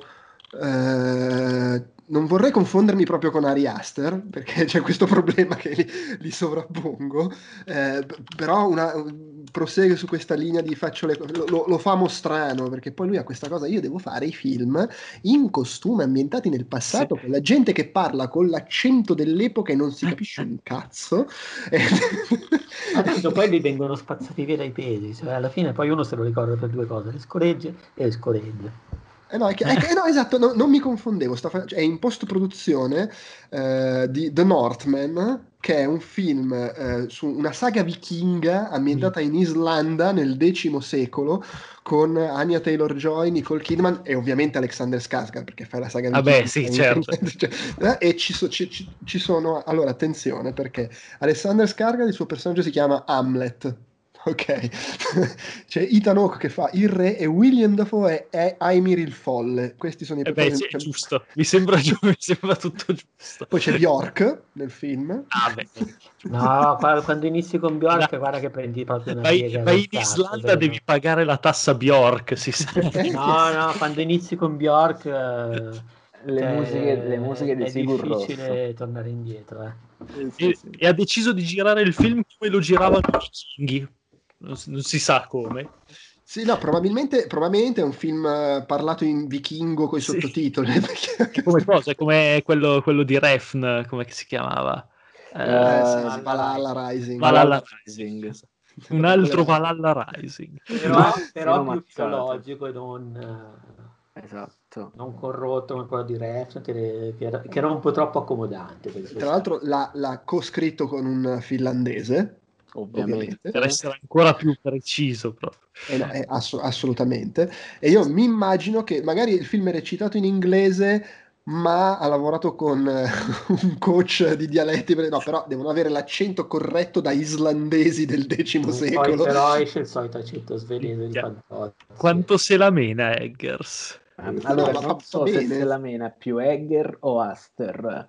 Allora, Io... Egger, Eggers. Non è più Eggers. Sì, sì, sì. Nettamente. Sicuri perché Aster con tutte quelle malattie, adesso ti faccio l'inquadratura tale e quale agli Adoroschi. Sì, però, però poi Aster la cazzata gli scappa Eggers per tenere testa è costretto a infilarci i peti. cioè, proprio non, non, può farne già per, dire, per, per, giocare, per mettere la sua linea comica. La sua linea anche lui fa scoreggi. Tra l'altro, scusate, nel film dovevano, ess- dovevano esserci entrambi gli Skarsgård, anche Bill, che è il pagliaccio di Hit, ma eh, ha dovuto mollare perché quando si sono interrotte le riprese per il Covid c'aveva altro da fare lui. Ah. E quindi purtroppo non ci saranno i due fratelli. Eh, però insomma, il film l'hanno completato, è in post-produzione. Ecco, mi delude un po' questa cosa che il film ambientato in Islanda e insomma, insomma, insomma, l'ha girato tipo in Irlanda. Ah, ah, aia. Male, Eh, male. Per- male, Allora te lo giravo io. è girato Eh. a Beregardo. Eh, Non so se l'Irlanda è proprio, proprio come l'Islanda di quel tempo, a meno che... sì, ma una lettera, cioè cambia una lettera e posto. Eh, Secondo me, si, cioè, È vero. Secondo me si sono sbagliati i produttori. Sai, sai qual è il problema? È che ultimamente hanno girato talmente tanta roba in, in Islanda che secondo me se lo giri davvero in Islanda, fa- facendola passare per tipo Marte, se lo giri davvero in Islanda poi la gente dice no ma questa non è l'Islanda è Marte. Questo è New York. Questo è New York. Pote- Potevano farlo con la stessa tecnologia che hanno usato per fare vacanze su Marte o The. Mandalorian. Vedi, è tutto qua, contentissimo. Lui, con- lui lo che impiccato. useranno per fare vacanze in Islanda. Esatto. Eh, ma perché poi cioè, l'Islanda è un po' tipo la eh, Atlanta per le città americane. Cioè, qualsiasi film tu guardi in realtà l'hanno girato ad Atlanta, se c'è una città americana. Oltretutto ho visto, ho. Ho visto un film bellissimo ultimamente ambientato, islandese ambientato in Islanda, questa doppietta incredibile che è Woman at War, la donna elettrica del 2018, che è Mhm. tipo una roba di, di- di questa signora che decide di, mm, di- di sabotare tutte le, le aziende. C'è una- un'azienda in particolare che sta inquinando tutta l'Islanda da sola con un arco che fa, fa- fa saltare tutte le, le linee elettriche che alimentano questa fabbrica. È una roba assolutamente matta, con tipo la colonna sonora proprio suonata da della gente nell'angolo dell'inquadratura con degli strumenti islandesi tipici, una roba completamente fuori indipendente. eh. Lo trovate su Prime oltretutto, la donna elettrica, eh, lo- ve lo consiglio perché è veramente divertente, particolarissimo ed è molto islandese oltretutto. Comunque ho, ho- ho- ho googlato eh, i film girati in Islanda, cioè e uno pensa che scherzo, ma Eh no. ci hanno, gi- ci hanno girato eh, due dei, dei- ci hanno girato Rogue One, Il risveglio della forza, eh, Oblivion e Interstellar, per dire. Eh. Cioè, È diventata pianeti, mainstream pure l'Islanda. pianeti. Dopodiché ci hanno, ci hanno girato eh, il pezzo di Fast and Furious 8 eh, che effettivamente è ambientato in Islanda. Eh, Come anche Tree of Life e Walter Mitty, però, per esempio, eh, il pezzo di Batman Begins che dovrebbe essere in Bhutan l'hanno girato in Islanda. Il pezzo di Tomb Raider, quello con Angelina Jolie, che dovrebbe essere in Siberia, l'hanno girato in Islanda. E quindi, insomma, l'Islanda è. Quando, quando- quando il direttore della fotografia dice mi serve do- un posto dove non c'è un cazzo, vanno in Che Islanda. faccia Sì, freddo. Mi serve una bello distesa, il cielo grigio e dell'erba muschiosa verde, vanno in Islanda. Giustamente, giustamente. Va bene, dai, proseguiamo. Proseguiamo. Il secondo posto del Peduzzi Poi- è un film che io ho messo al terzo posto e che Francesco Tanzillo ha messo come menzione onorevole ed è Diamanti Grezzi. Eh, che figata, quello me l'ho addirittura dimenticato di averlo visto nel 2020. Io pensavo, io pensavo fosse 2019 e non l'ho messo. Esatto. Ma sai che Anche anch'io, io. anch'io, Perché sì. è uno di quei film che eh, nel mondo, cioè in America sono usciti Sì, nel sì, 2019, quindi se ne è parlato un sacco nel 2019, ma poi nel resto del mondo è uscito su Netflix nel 2020, è proprio a inizio 2020. Sì, e Madonna, adesso non... eh, cioè, è, è un film della Madonna. È un film, della- è un film nel senso che ha eh, un intreccio fantastico, un ritmo pazzesco, un apparato simbolico che è semplice, eh, ma che tutto sommato funziona e conferisce al film quello strato in più, cioè tutta la faccenda del diamante maledetto che poi si interseca con quella che può essere una sorta di parabola ebraica eh, che in qualche modo maledice il protagonista e lo porta a fare sempre più cazzate a ritmo, però al di là di questo, che ripeto, non è una cosa decisiva per il film, ma comunque gli dà un, un bel background, dà sostanza, perché poi comunque parla di quello, parla comunica di una certa comunità ebraica newyorkese, la descrive benissimo in maniera interessante, eh, E poi, come dire, non lo so, è un film che ti fa venire l'infarto, perché veramente, adesso non, non ho lucidità per parlarne a mente fresca perché l'ho visto veramente un bel po' di mesi fa, però lo ricordo impeccabile come intreccio, eh, da sudori, ho sudato tutto il tempo, perché veramente, cioè, a un certo punto fai empatia con la sua ansia, con la sua, eh, con la sua adrenalina. Sfiga. Eh? con la sua sfiga. Sì, sì, però è una sfiga di totale adrenalina, cioè questo sì, veramente sì, È, è, sempre di fretta, è sempre di corsa, gli sta andando la vita a pezzi. Vive sul filo cassa... del rasoio proprio. E poi è, è, girato benissimo, recitato meglio, è, è stato veramente uno dei film uh, scoperta dell'anno ed è stato uno di quei film che probabilmente Adam Sandler girava di fare bene perché sappiamo che è un ottimo attore quando cazzo c'ha voglia per il resto se ne frega. Qu- quando ha voglia e, e, quando ha un regista che lo, sì. lo, gest- sì. lo gestisce bene. Però lui ogni due o tre anni fa un film in cui ce lo sì, ricorda. è come, è, come, Mariano in, uh, in, Boris cioè quando c'ha voglia lo fa se no non c'è però oggi riesci? No, oggi no oggi non c'ho voglia oggi, ho, oggi invece quel giorno lì aveva voglia è veramente fantastico. Poi tra l'altro ti racconta anche eh, il rapporto con l'NBA, c'è tutto un mondo che per me è, è, esotico perché non seguo molto quello sport, per cui mi ha, mi ha affascinato anche tutta quella parte lì. Eh, tanto mesco la realtà con finzione perché ci sono personaggi veri come non so c'è il rapper piuttosto che il eh, giocatore di football quindi mescola anche di, di basket, di basket chiedo scusa, chiedo scusa. Eh. Beh, poi e... tutto, il, tutto, il, finale è costruito attorno a una partita vera ed è sì. tesissimo anche se sai perfettamente com'è finita quella partita. Eh, ma io, io, non sapevo com'era finita e quindi era ancora più tesa. Eh, però cioè, lo è anche se lo sai. Cioè, sì, sì, ma poi quel quella. gioco finale lì, ma poi il modo in cui Uh, finisce, per cui a un certo punto l'irrazionalità del finale, nel senso che uh, sì, ok, succede quello che succede, ma succede perché tutto sommato c'è una persona che ne passa troppe, non sto parlando del protagonista ma del, uh, dell'antagonista diciamo così, che ne passa troppe nella stessa giornata e l'ultima cosa che capita è venire chiuso otto ore a, fare, a sentire la puzza di scoregge dell'altro, per cui è veramente uh, bellissimo. Era con Willem Dafoe anche lui. Sì, anche sì, lui. sì. No, ma, ma, poi è, è, veramente tirato, montato benissimo, diretto, diretto benissimo, non, uh, non so, per quanto sia meno eh, sofisticato rispetto ad altri film che ho messo in lista, più, riesce a essere comunque più sofisticato sul piano della messa in scena, per, sì, per sì. molti versi. E, e, poi è veramente, non lo so, non riesco a trovare un difetto, è, è un film perfetto sotto ogni punto di vista. Sì, guarda, io, me... per, per, me non una sorpresa perché avevo visto Good Time e quindi mi aspettavo un altro, cioè un bel film, ma poi per come se n'era parlato era chiaro che sarebbe stato bello e quindi mi aspettavo qualcosa di bello. La, la, questione della tensione secondo me ha questa cosa fantastica che, che il, il rovescio della medaglia è che lo può rendere, se non entri troppo in sintonia, un po' lento secondo me nella prima metà, che il, te- il crescendo di tensione è assolutamente costante, cioè parte da bassissima sì. e poi c'è questa diagonale che sale senza mai avere un'oscillazione, un'improvvisa accelerata, un rallentamento, no, no, è un costante e lento salire fino all'esplosione finale. E, e sempre escamotage dopo escamotage, dalla sì, cazzata sì, col cellulare nella cabina della moglie, piuttosto che cioè ogni cosa concorre a montare la tensione, sì, è proprio entropico. E alla fine... è, è, un continuo sapere che si sta infilando sempre più nel buco e lo vedi e nonostante tutto continua imperterrito, cioè è proprio quell'impossibilità di fermarsi. E ha questa cosa eh, allora, mia moglie ha questo problema. Quando disprezza il protagonista di un film, non riesce a godersi il film, ma del, del tipo che nove volte su dieci si sta guardando un film in cui le sta sui coglioni, ma non, non, non perché le sta antipatico, ma proprio lo disprezza umanamente. Il protagonista finisce che no, basta, cioè vado a dormire. Siamo a questi allora, livelli. Allora, devo dirti la verità. Però, però oh. con, me, con me il film, cioè lo disprezzavo anch'io, però è uno di quei film secondo me che riesce a farti entrare in tensione, dispiacere e tifare per un protagonista che vorresti menare. Sì, sì, sì. No, Fa io non lo vorrei mai menare, cioè, a me è sempre stato troppo simpatico fin dall'inizio.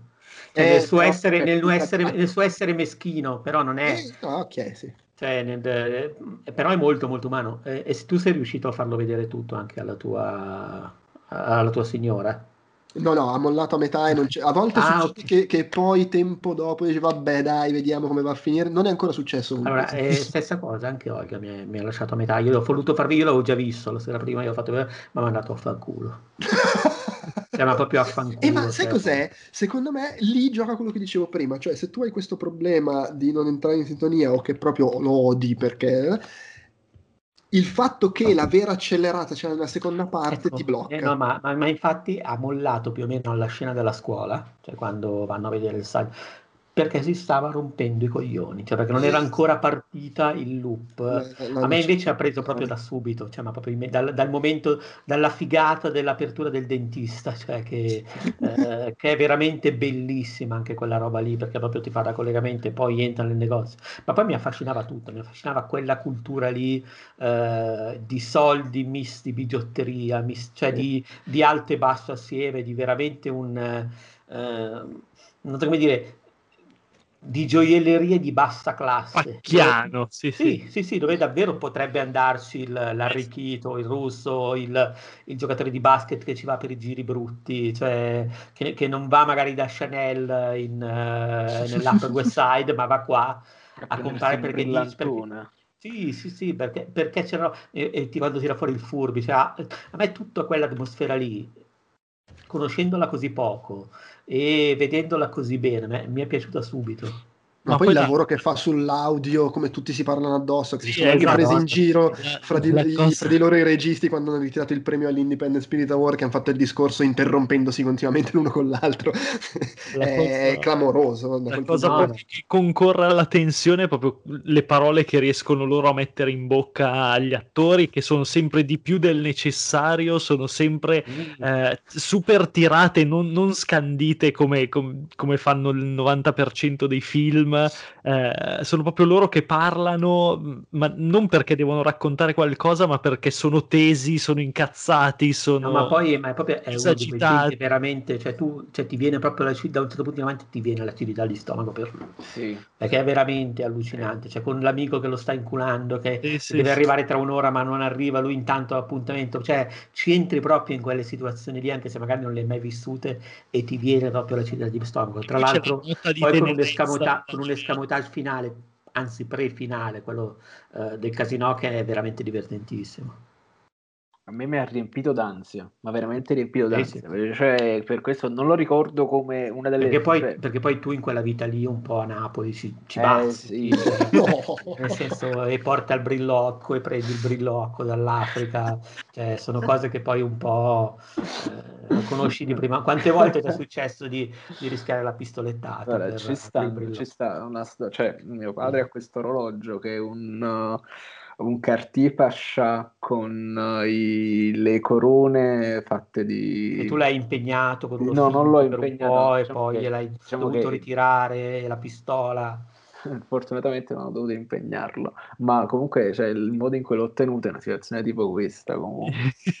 per dire che fai là a un certo punto là, ti mette l'orologio sul tavolo e tu per fare vedere che no, non puoi non far vedere a quello là che poi ti tiri indietro, quindi ci appoggi i soldi sul tavolo e torni a casa con l'orologio. Quindi... Voi non vedete Tanzillo con questo dolce vita nero, con questa stilografica in mano. È, è soltanto una verdossissima china. È molto... È molto, io, molto io, io vedo, io vedo da, a sinistra ad Sandler, a destra Tanzillo e sembrano uguali con gli occhiali. Ma no, ma no, no, che uguali. Tanzillo è chiaramente è il personaggio che nel film non si vede mai perché è quello che gestisce ad alto livello tutte le operazioni. Sì, Tutti rispondono sì, a lui nel film. Sì, sì, sì. lui è quello che decide di far ammazzare i tizi in Africa per il È proprio quello più così. Io pensavo di essere fatto Mocipuri, il Riccardelli alla Fantozzi, perché parliamo di, parliamo di cinema. Eh, no, è che poi, poi cioè io ricordo quando l'ho visto, poi subito dopo ho pensato, ok, cioè eh, Adam Sandler non ha avuto la nomination all'Oscar, questo film agli Oscar tutto sommato è in secondo piano e intanto Joker.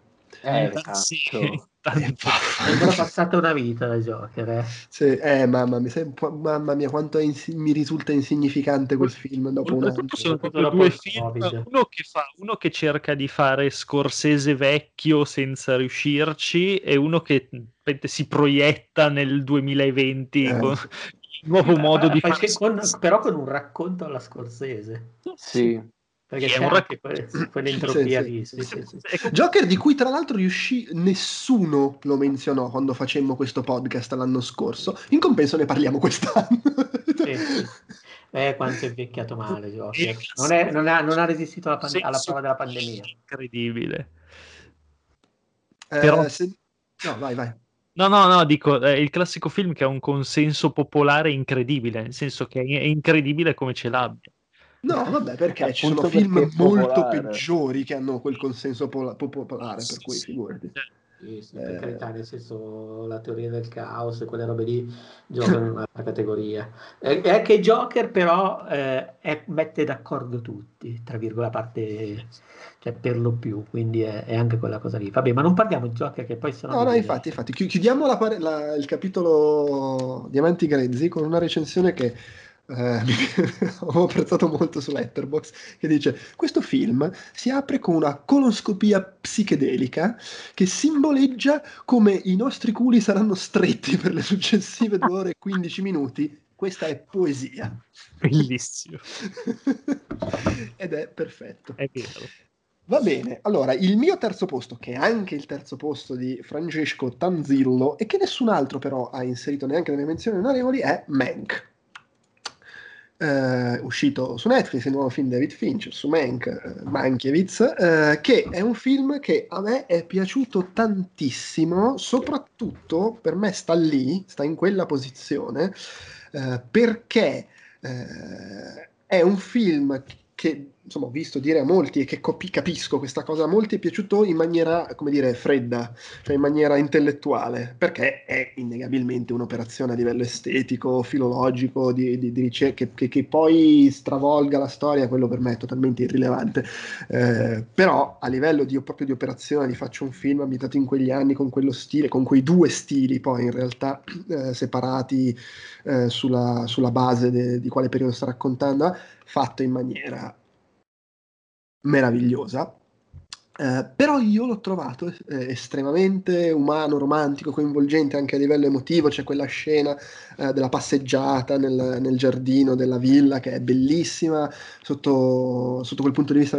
Proprio è un film che mi ha, mi ha preso, non, non, mi ha minimamente mai per un... Ecco, quello è stato il film della svolta di quest'anno, nel senso che era il film che ho affrontato dicendo potrebbe essere un altro con cui vado in difficoltà e invece, nonostante abbiamo finito di vederlo tipo all'una e mezza di notte ed è un film solo di gente che parla, non mi è calata la palpebra un attimo, proprio l'ho l'ho amato tantissimo, non so se sia poi perché c'è un fattore immedesimazione, nel senso che anch'io sono uno che tratta la gente di merda facendo battute sarcastiche, viene, viene tollerato dalla moglie e passa la vita chiuso in casa a scrivere,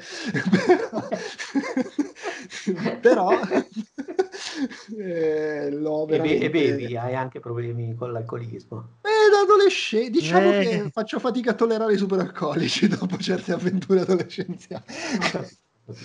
Eh, però no, l'ho veramente amato molto e a tutto tondo, proprio anche come viaggio emotivo, eh, tematico, affascinante. Poi ho fatto il double bill, mi sono riguardato il quarto potere subito prima, quindi ho colto tutto il gioco di citazioni. Bello, bello, l'ho amato veramente tanto. Francesco? A me è piaciuto tantissimo, prima di tutto tecnicamente perché già in un momento in cui a un certo punto ho immaginato che il cinema a casa avesse avuto questa diciamo deriva ipercommerciale che niente potesse smuovermi dal punto di vista della mera formalità e poi il formalismo intellettuale questo qua mi è preso tantissimo. Un po' perché è recitato benissimo diretto benissimo la fotografia è incredibile tutti i costumi sono spettacolari e poi ci penso alcune sequenze Netflix che è un peccato che purtroppo non, non riusciranno ad attecchire nella mente delle persone. Per me ci sta quando, quando quel, cioè, ci sono il momento in cui le elezioni e quelli b- brindano sulle elezioni, quella là è una roba incredibile che che è veramente fortissima, e la seconda è quando, ci, quando si presenta alla cena ubriaco e sono tutti quanti in costume, che come se ognuno recitasse la propria parte, mentre lui è venuto là disarmato, cioè senza maschere, perché è se stesso. Detto, detto ciò, sempre il delicato rapporto tra i vari piani del potere e come questi qua possono essere manipolati è sempre un tema incredibilmente affascinante. Poi vedere quando Netflix cerca di inculare la vecchia Hollywood dicendo ah, ah, ah siete delle merde perché avete avallato certe cose è divertente. E questo qua purtroppo lo rilega ad una nicchia di cose che la gente non coglie perché non no, però, eh, però, per, però questo aspetto qua secondo me è anche interessante perché eh, spesso i film ambientati in quel periodo eh, si abbracciano molto di più l'immagine dei tempi d'oro, era un'altra epoca, ingenuità, volevamo essere bene, invece dice no, guarda, eh, faceva cagare tutto già all'epoca, esatto. tranquillo, era è già come un'LA Confidential dove non scappa il morto, cioè ce ne scappa uno, però diciamo c'è sì. quella tensione e quella ricostruzione ambientale che mi ha ricordato anche per molto il Roy che amo, e sì, cioè, bello, cioè lo guardi e dici cazzo cinema, ah tipo la, la, la, botta di endorfine che ti dà una cosa da, da questo qua perché dici sì, il cinema, il cinema era così. Ed è strano perché mo ci vuole rivisto a casa una domenica nel letto sul computer col trucco per aggirare la compressione dei neri di Netflix dice sì, ebbene c'è, c'è vita oltre c'è vita oltre Netflix, c'è cinema oltre Netflix. Ma sai che brutto pensiero che ho avuto? Cioè, quando hai detto la compressione dei neri di Netflix ho pensato a robe di blackwashing. eh, ma non sto scherzando perché oggi dirà quella roba di Lupin, la cazzata, ma mi è andata in automatico, mamma mia. Madonna santa. Sì, poi io... perché li comprimono poi sti neri. Quando, quando il film è uscito, la conversazione eh, è stata troppo dominata secondo me da quelli che sbroccavano perché eh, non si tocca Orson Welles, eh, come si permette sto film di non parlarne come se fosse Madre Teresa di Calcutta, che peraltro non è che sia sto gran complimento. E, e, e, e tu, cioè, praticamente solo di quello si parlava e non si parlava di che film gradevolissimo e proprio piacevole sia da, da, da, guardare, da immergerci, sia da gustarsi.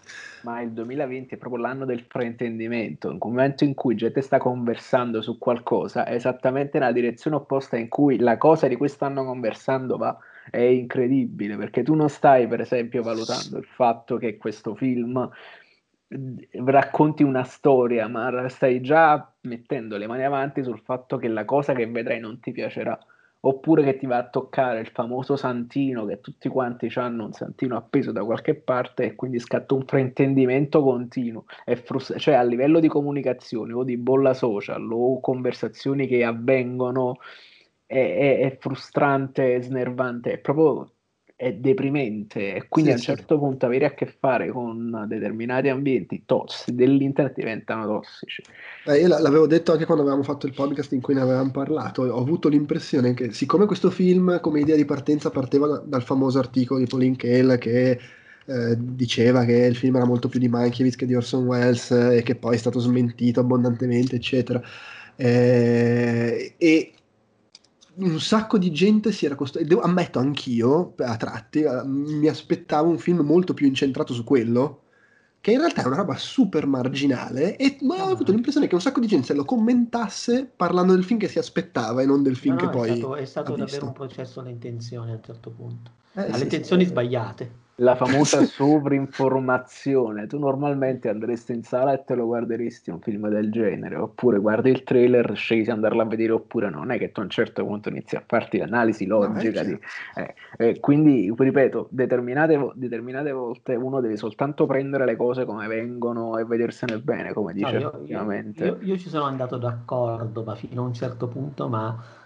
Uh, poi ne avevo parlato a suo tempo per, per motivi legati al film, in, cioè non legati a quello che sarebbe potuto essere o a quello che, che metteva in scena nel modo, cioè semplicemente ho avuto problemi con alcune parti di ritmo, con uh, alcune scelte così, però l'ho trovato davvero un bel film, non, non, avrei dovuto menzionarlo in effetti perlomeno, pure questo, però non, non mi è entrato tra i cinque. Perché Vabbè, quello ci sta, ma poi tra l'altro è umana questa cosa, però se ci pensi, il, questo film affronta la storia reale più o meno come The Social Network, solo che Zuckerberg e Facebook stanno sulle palle a tutti e quindi la cosa viene liquidata come sì, vabbè, ma è un film, non è che deve essere per forza fedele alla realtà. Qui invece, siccome c'è il santino di Orson Welles e in più è una questione, cioè insomma, quella, quell'elemento lì è una polemica, insomma, pluridecennale, è, è, è, però non si fa, non bisogna no, no, no, mistificare.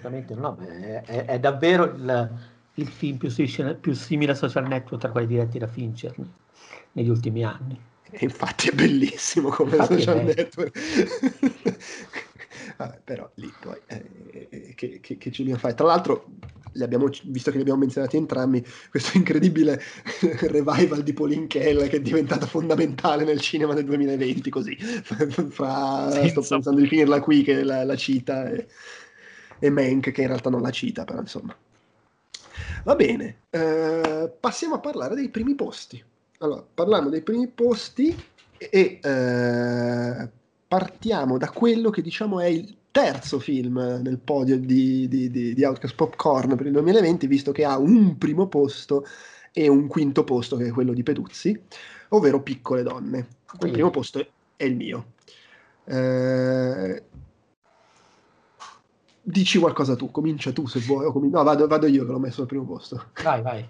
Allora, io, io, qua mi sono preparato il discorso. Speravo fossero speravo fossero più piccole.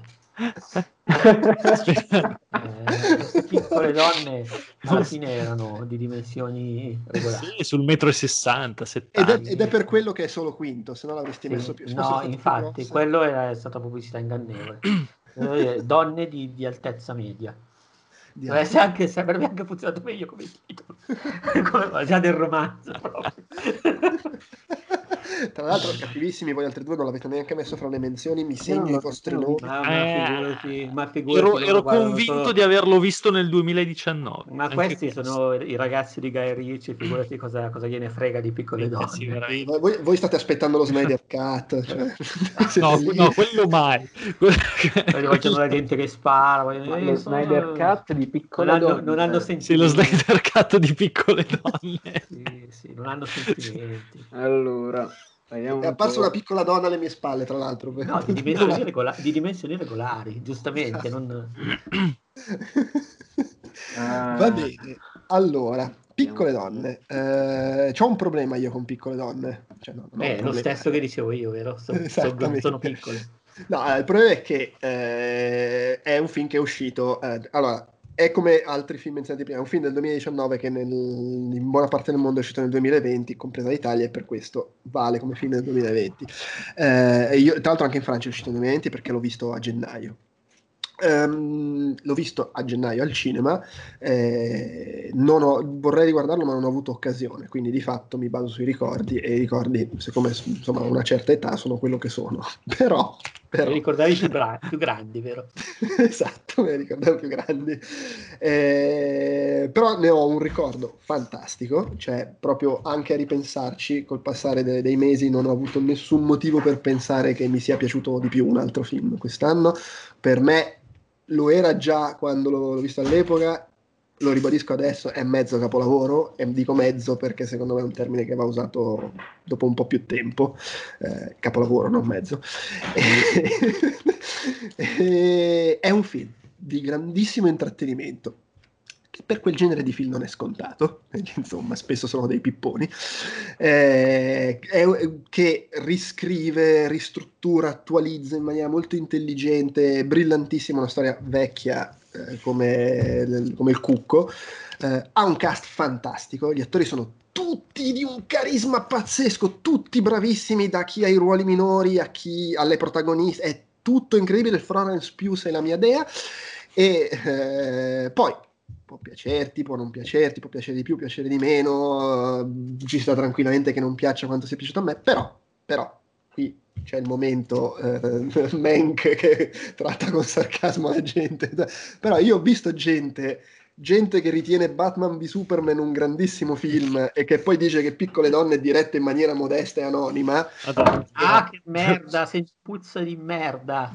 Ragazzi, amici, amiche in ascolto, io dico solo questo e probabilmente risulterò antipatico, però io vi dico che se non siete in grado di apprezzare quanto cazzo è scritto, strutturato, coreografato, messo in scena, curato nell'immagine, montato per Dio il montaggio di questo film, quanto è diretto bene questo film e cascasse Gesù perché non ci ha avuto la nomination agli Oscar Greta Gerwig. Se non siete in grado di capire queste cose perché non ci sono teste di minchia, coglioni e fessi in pigiama che svolazzano, schioccano dita e agitano spade laser, il problema è vostro, la mancanza è vostra. Fine. Però è stato proprio un momento scorsese, lo sbrocco di scorsese. A me è sembrato anche un po' mastrotiano in alcuni momenti, eh? Sì, sì, sì. Quando rilancia e dice mi voglio rovinare. Biciclette con cambio. Voglio recita- pure la recitazione è bella. Mi metto pure le fre- la recitazione. E dopo questo mio momento scorsese vuoi aggiungere qualcosa, Andrea? Allora, io l'ho visto all'inizio dell'anno, tant'è che mi ero quasi dimenticato di averlo visto anch'io nel 2020. L'ho visto in una piccola saletta del, del, a Milano, era, era in, allora mezzogiorno, unica proiezione in lingua originale. Eh, ero tra l'altro già lì per un'anteprima per cui ho fatto filotto in questa piccola saletta dove per un, per un pelo non ho preso il coronavirus perché eravamo tutti stipati e piccolissimi e me lo sono veramente stragoduto. Io sono d'accordo con tutto, ho apprezzato tantissimo il trattamento poi degli... Vabbè, il trattamento, la sceneggiatura, la costruzione da, dei, dei, due romanzi che sono stati, diciamo così, giocati sul piano temporale, quello è sufficiente, secondo me, a dare un senso al film in termini di modernità, nel senso che, che anche se non ci fosse stato il tutto il resto e fosse stato solo su livello medio e eh, aver semplicemente trovato questo escamotage narrativo di rilettura sarebbe stato abbastanza da giustificare l'operazione. Invece, poi, come hai detto tu, c'è pure tutto il resto. Sì. Poi, Tra... no, vai, vai. Poi io ho il feticcio di Emma Watson, purtroppo. Non... raramente, raramente mi capita di rivederla recitare bene. E, e, qui succede. E qui succede, sì, perché poverina, secondo me ha, è proprio un'attrice che eh, ha fatto delle pessime scelte a livello di, di, opzioni, diciamo così, o dovrebbe cambiare gente, sta di fatto che è veramente raro vederla, vederla, in parte, e qui era in parte, ma sono tutte in parte. Secondo me rare. è un'attrice che ha bisogno di un regista, e qui c'è. Bravo, bravo, bravo, perché altrimenti fa, fa le faccette o non fa una fava, cioè è un peccato proprio.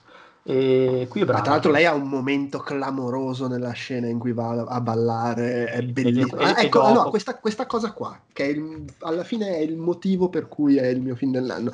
I cinque film che ho citato, e in realtà anche alcuni di quelli che avete messo voi, hanno tutti almeno una scena che è uno dei momenti più belli che ho vissuto quest'anno guardando film.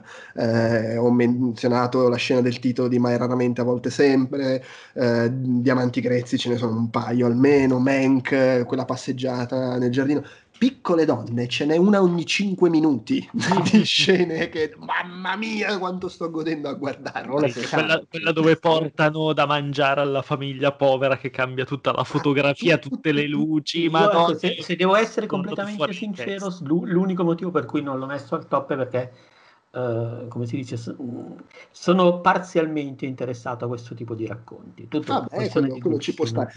Peraltro, però, quanto riesce ad essere come film attuale, brillante e divertente, nonostante la maggior parte dei dialoghi siano testuali quelle del libro, ma riorganizzati e riarrangiati sì, sì, sì. in maniera Perché moderna. Anche, anche, qui c'è quel, quel, ritmo molto colloquiale, non, non, è così letterario. Che si parlano addosso, che sono lì nel, nella stanza che fanno casino. Quella è, scena è lì il montaggio di quella scena con loro che si parlano tutti addosso, si interrompono, la scena in cui sono a teatro, l'inizio, allo stesso inizio di Joker, con lei che corre col carrello sì. in città. la scena della separazione fra sì, con Timothée Chalamet Mamma mia, bello, ma, ma bello il dialogo, di, bello il dialogo al ballo tra sì. Timothée Chalamet e la Watson e che era la scena che citavo prima di Emma bellissimo, Watson, bellissima. Le... Non mi rompere il cazzo, fammi divertire una sera. In sì, sì. cioè... Le, il, il, dialogo fra lui e i due dialoghi fra lui e Florence Pugh, quello mentre lei sta dipingendo e quello poi quando si rivedono fuori. In... È tutto così. La scena con eh, il, il, il, padre di, di, di Chalamet, che adesso mi sfugge il nome, che ascolta la ragazzina che suona il piano sì, sì, sì, sì. Ma, è, cioè, io, eh, ma, pure, ma pure Chalamet che, fa il, che non so come dire, eh, recita un po' sopra le righe, ma perché è così il personaggio. Eh, no, finalmente recita sopra le righe Chalamet. Secondo me è, Chalamet è un uomo in questo caso, perché esatto. anche lui è all'altezza delle donne. sì, sì, sì, sì, è vero, è vero, è vero. Tanto c'è la me che leggo che sta sul cazzo un sacco di gente, a me piace molto come... Eh, allora, a lui a me piace, perché comunque ah, sono faccia, anche uno ah, dei, allora, fan faccia, della prima ora di... Tanti farà il ruolo del quindicenne. esatto. E, allora, lui a me piace, nel senso che tipo quando uscì Call Me By Your Name lo andai a vedere al cinema, mi piacque un botto, mi, lessi, mi lessi il libro, però ah, si è fatto uscire da bocca quelle cose su Woody Allen nel momento in cui se ti hai fatto un film con lui, dopo gli hai cagato in mano e hai detto vaffanculo sei uno stronzo. Eh, va detto che è il suo film più eh, secondo me.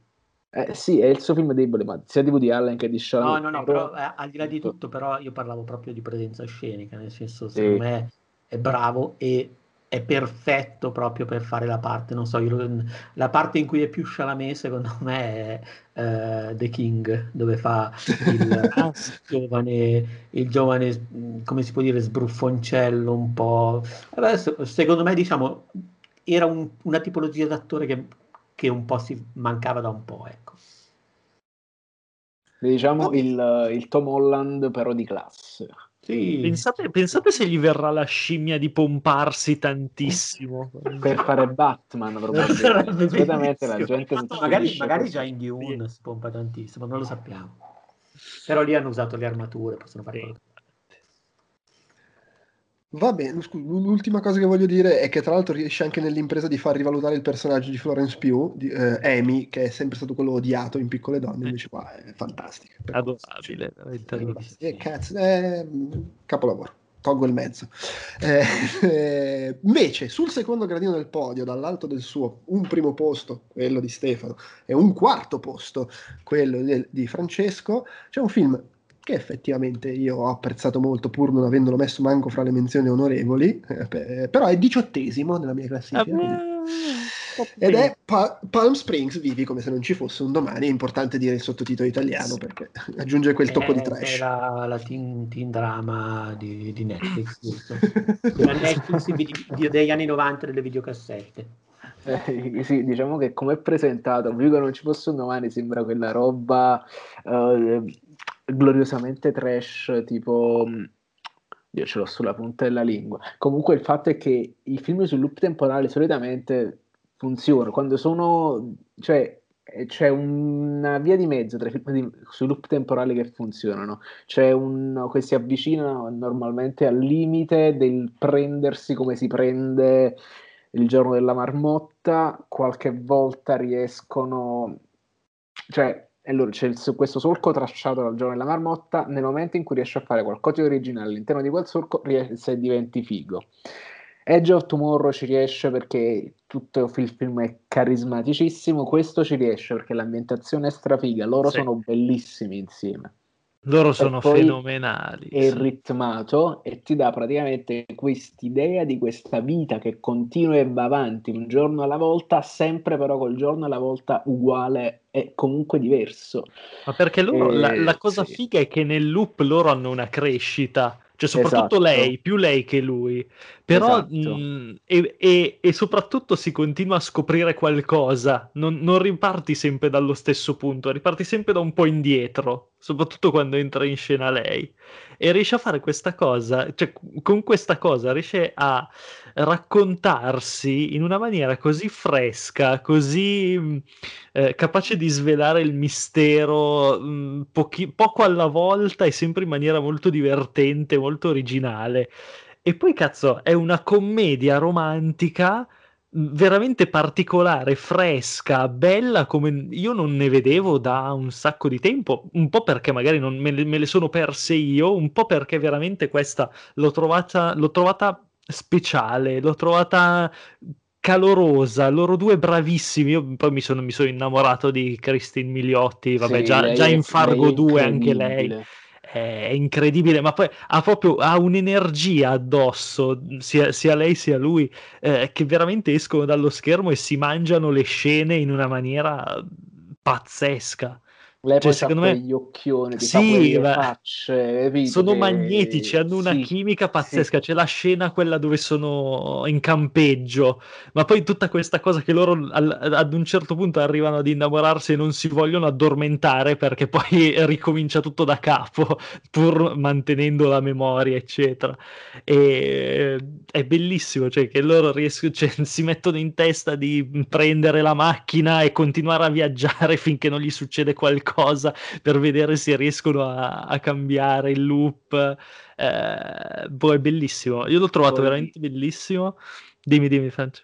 Il modo in cui praticamente inizia in media res, perché in fin Sì, dei sì, sì. conti la Sì, storia sì. inizia dal gancio con- quando lei inizia a venire Sì, lui è già cima, lui dentro, già si è lui è rotto cazzo, dentro praticamente da- già passato chissà quanto tempo, quanti fatti ha fatto e il personaggio di J.K. Simmons che a un certo punto il cazzo lo va a uccidere. Poi mi ha fatto, mi ha fatto riderissimo la- il fatto che all'inizio c'è il, ehm, il ragazzo di colore che, che ammicca con lui, no?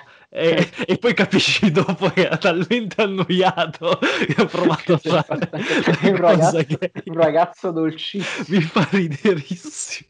Beh, poi la, la cosa che, che inizia con lui, che è già dentro il loop da si scopre poi da Sì, chissà quanto da- da un tempo, botto. è uno dei tanti modi in cui secondo me ha l'intelligenza di, pur non negando minimamente, l'isp- cioè non, non si nasconde dall'ispirazione da ricomincia da capo, anzi lo omaggia direttamente, però riesce a distaccarsene in tanti modi, Sì, eh, a esatto. livello di, di struttura, di come sfrutta il loop Sì, sì, temporale e anche a livello tematico, perché mentre ricomincia da capo tutto il discorso di crescita del personaggio, di come se ne esce, si incentra, se vogliamo, sull'etica, sulla morale. Qui più che di etica è quasi esistenziale la questione. Non, eh, il punto non è comportarsi bene, il punto È uscire dalla crisi di mezza età. cioè- e Esatto. ha- ha- hanno anche quello scambio. Non è che nel- il fatto che nel loop tu non ti metti lì ad andare in giro ad ammazzare la gente, stuprare, Sì. perché tanto poi si azzera tutto. Il punto non è tanto la morale e l'etica, è che poi proprio tu ti senti di merda se lo fai. Lui diceva: No, guarda che poi ti pesa sta roba. Sì, perché ti E- rimane, non è che ti dimentichi quello che hai fatto. Sì, e, e da questo punto di vista, secondo me, lo rende anche mh, con tutto amore per ricomincio da capo. Ricomincio da capo è un po' più, se vuoi, facile il fatto che si incenti sulla morale. Lui deve diventare una persona bene per uscirne. Che E invece qui è, è- tu- tutto il discorso è più, è più esistenziale, è più sul rapporto fra loro due. Ed è, comunque non è sufficiente quello, poi alla fine uscirne è una questione quasi scientifica che, Sì, sì, che- sì. che- che- di, di Sì, la, risol- la risolve con una capra col C4. Esatto. mentre, mentre la questione morale è più di viaggio loro, non Sì, è sì, sì, minimamente legata alla- all'elemento fantascientifico. Anche, Sì, no, perché poi si fanno, si fanno tutte queste menate sulla quotidianità, sulla noia, sul fatto che nel loop comunque si annoiano perché non è che hanno chissà che cosa, cioè finiscono le cose da fare, come, come in un rapporto di coppia normale, solo che lui, lui è molto, molto ancorato al divertimento, a, quei- al- a quelle prime volte, a quelle prime uscite, mentre lei è proiettata più a una vita eh, normale, tra virgolette, lei accetta di più questo- questa, questa E- quotidianità. E, e lui però ha un po' questa cosa che alla fine forse quasi non se ne vorrebbe andare da lì perché la sua vita, da- cioè c'è anche un po' tutto questo discorso qua. Io tra l'altro a un certo punto ho temuto, per fortuna non succede, però per come si erano messe le cose, per come era caratterizzato lui, ho temuto che venisse fuori che lui non voleva tornare alla vita reale perché tipo aveva appena scoperto di avere un tumore che Sì. stava per morire, roba del genere. Forse quello là avrebbe tipo distro- cagato su, una, su un'opera d'arte praticamente. Invece questo qua come Jesse è soltanto perché è un cazzone, non vuole tornare alla vita normale perché è un cazzone, Sì, sì, sì. punto. E quindi è bellissimo. E quindi la sua cosa quando si vuole rompere il cazzo, ma quando è stanco, quando vuole prendersi una pausa dalla pausa della che è diventata la sua vita, va nella piscina di altra gente. Eh, beh, però vedi, secondo me è un po' più sottile di così, perché è, cioè, c'è quell'elemento che è divertente stare qua, ma secondo me c'è anche il fatto che lui non vuole tornare alla vita normale, perché la vita normale è un po' una merda, la, la sua vita Sì, normale, sì, sì. ma non perché ci sia qualcosa di grave o tragico, è perché è una vita spenta Mhm. eh, e finché lui resta lì è in pausa, non è, più cos- non, non è costretto ad affrontarla la sua vita. E cosa Eh, è più metafora di questo loop continuo se non la pandemia? Ancora un'altra Esatto. eccezionale metafora del La- la- 2020. la, quan- la quantità di film che completamente a cazzo si sono ritrovati ad essere Sì. eh, nel 2020 ad avere un tempismo perfetto molto più dei film che hanno girato nel 2020 su una pandemia. E, e dove il personaggio di J.K. Simmons è Peduzzi che ormai se n'è fatto una ragione E e va a lui la. No, no, per- PlayStation perché 5. poi dopo, dopo averlo, dopo averlo ucciso però si, si tranquillizza, anzi dopo essere stato ucciso si tranquillizza e lui dice vabbè ma c'è il bambino che prende in mano la merda, ma guarda che bello, che poesia questa cosa, che bello che è. che cosa che gli dice? Tipo Tommy sta, sta guardando la cacca, guarda che bello. Prendo la cacca del cane. e, lui, e lui innamorato perso, cioè bellissimo, veramente bellissimo. Bello, sì, sì, bello, bello. cioè, Eh, e tra l'altro con un, un paio di dialoghi che ci infila comunque due o tre scambi, eh, secondo me estremamente centrati anche nell'evoluzione, nel- nel- nell'elemento più commedia romantica. Fra di loro ci sono due o tre battute che sono, secondo me, molto, molto belle, molto, come dire, elevate, oserei dire. Sì, Io anche commovente. Io l'ho visto a scatola chiusa, che comunque non ne ho letto niente, soltanto che c'era. ho detto, "Ah, voglio, voglio iniziare il primo dell'anno guardando questo film. E io, primo gennaio, pam, così, io rapidissimo da questa cosa bellissima. Il film del 31 invece era Grosso Guai a Chinatown, tanto Eh, per fare il paio. Vabbè. Bene, bene, bene. Eh, ok, al primo posto eh, di Peruzzi, Tanzillo e mia menzione onorevole, e insomma, quindi film Quante in- menzioni onorevoli si potevano fare? Io ne ho messa una. il cazzo Eh, che quante ne vuoi. vuoi, quante ne vuoi, caro mio. E, e il film è un po' il treno, eh. Eh, sì, sì. È, è per- è un po' un film simbolo del, del 2020 perché nel mucchione di tutti i blockbusteroni è l'unico che, è dei film rinviati è quello che ha detto vabbè basta rinviare noi usciamo e quindi ha preso i ceffoni ed è il film che tra l'altro con questa sua mossa ha, ha- scatenato cioè ha, ha accelerato l'apocalisse già in corso con Sì. le decisioni poi di Warner eh, e tante altre cose. Sto ovviamente parlando di Tenet, che tra l'altro, prima di lasciare la parola a, a voi due che l'avete messo al primo posto, segnalo, io l'ho riguardato di recente, adesso quando è uscito in un video, e mi è a me già era piaciuto all'uscita, ma mi è piaciuto ancora di più e infatti nella mia classifica ossessivo compulsiva ha fatto un balzo di tipo 10 posizioni. Ce l'ho, ce l'ho al decimo posto perché non mi andava di metterlo sopra gli altri, ma comunque mi ha dato fastidio non metterlo fra i primi cinque. Ecco. Io voglio, io voglio dire, io dico la stessa cosa, sono assolutamente d'accordo con te, mi è piaciuto di più, l'ho visto tipo una settimana fa, mi è piaciuto di più a casa perché quando l'ho visto, a parte mascherina, cazzi e mazzi, vabbè, eh, e poi avevo questo, questo, mm, questo strato di, di, di Talarico, l'ho visto con Talarico, salutiamo Talarico, che eh, sapevo, l'aveva già visto tipo due giorni prima e gli aveva messo tre stelle su Letterbox e io Ah, che sono, brutto così, sono arrivato, sono arrivato prevenutissimo su questa cosa. E poi quando ti sta piacendo ogni tanto ti volti e vedi Stefano che è truce Vedo, e non è- e non è- e sì, non vedevo Talarico con questa faccia che poi ha fatto anche nel podcast che si è messo a notare tutte le, le discontinuità di- tra una scena e l'altra della gente che aveva la mano così invece Ma- ma nell'altra era quello, così. attenzione, è una delle ragioni per cui io vado al cinema molto più volentieri da solo Cioè, perché io eh, patisco molto eh, il, diciamo, il clima Sì. di chi mi sta a fianco se non è Sì, le sintonia. aspettative altrui, sì. Quindi io comunque, Sì. cioè, io, in generale sono uno di bocca buonissimo e lo ammetto, mi, ci vuole veramente eh, tanto per buttarmi fuori dagli stracci, però effettivamente quando so che la persona di fianco a me non si sta godendo la cosa, Esatto. mi sento un po', mi arriva No, la eh sì, è, è fastidioso. E Soprattutto no, poi quella- quando la persona di fianco a te non se lo sta godendo ed è una di quelle persone che lo esternano, ma non perché si mettono a parlare e lo dicono, ma No, proprio lo no. vedi in come Sì, respirano, sì, come si sì, sì. muovono. Io così vado da solo, mi guardo la mia cazzata, mi è piaciuta, non mi è piaciuta, son- ma me la vivo sempre serenamente. Devo dire che anche sul televisore un figurone veramente. Beh, ma cioè, allora, e poi, poi veramente lasciamo la parola ai due che l'hanno messo al Sì, primo sì, sì. posto. Però io, quando l'ho rivisto e, e ho alzato addirittura il mio apprezzamento, mi, mi ren- cioè, la mia impressione non è che mi sia piaciuto di più, è che mi sono reso più conto di quanto cazzo mi fosse già piaciuto la prima volta, perché- riguardandolo, perché mi sono reso conto che intanto è uno di quei film che ha una seconda visione relativamente a stretto giro di tempo, non mi è minimamente pesata, cioè mi sono No, beh, è divertito a randa dall'inizio alla fine. quando, quan- cioè, quando sai già come va a finire, te lo godi di più. Cioè, nel senso, mm, Sì, sì, c'è, c'è- c'è questo tutto, c'è- eh. c'è anche quell'elemento di cogliere sì, sì. meglio alcune cose perché ah, qui so, cosa, so- qui so già cosa sta succedendo invece di doverlo capire nella seconda metà e quindi noto i dettagli, eccetera. Ma poi proprio perché ha, ha un ritmo pazzesco. Secondo me è il film di Nolan col ritmo Sì, sì, sì. migliore, Ecco, col sì, ritmo alla, più alla incessante. seconda, alla seconda visione tu vedi veramente che,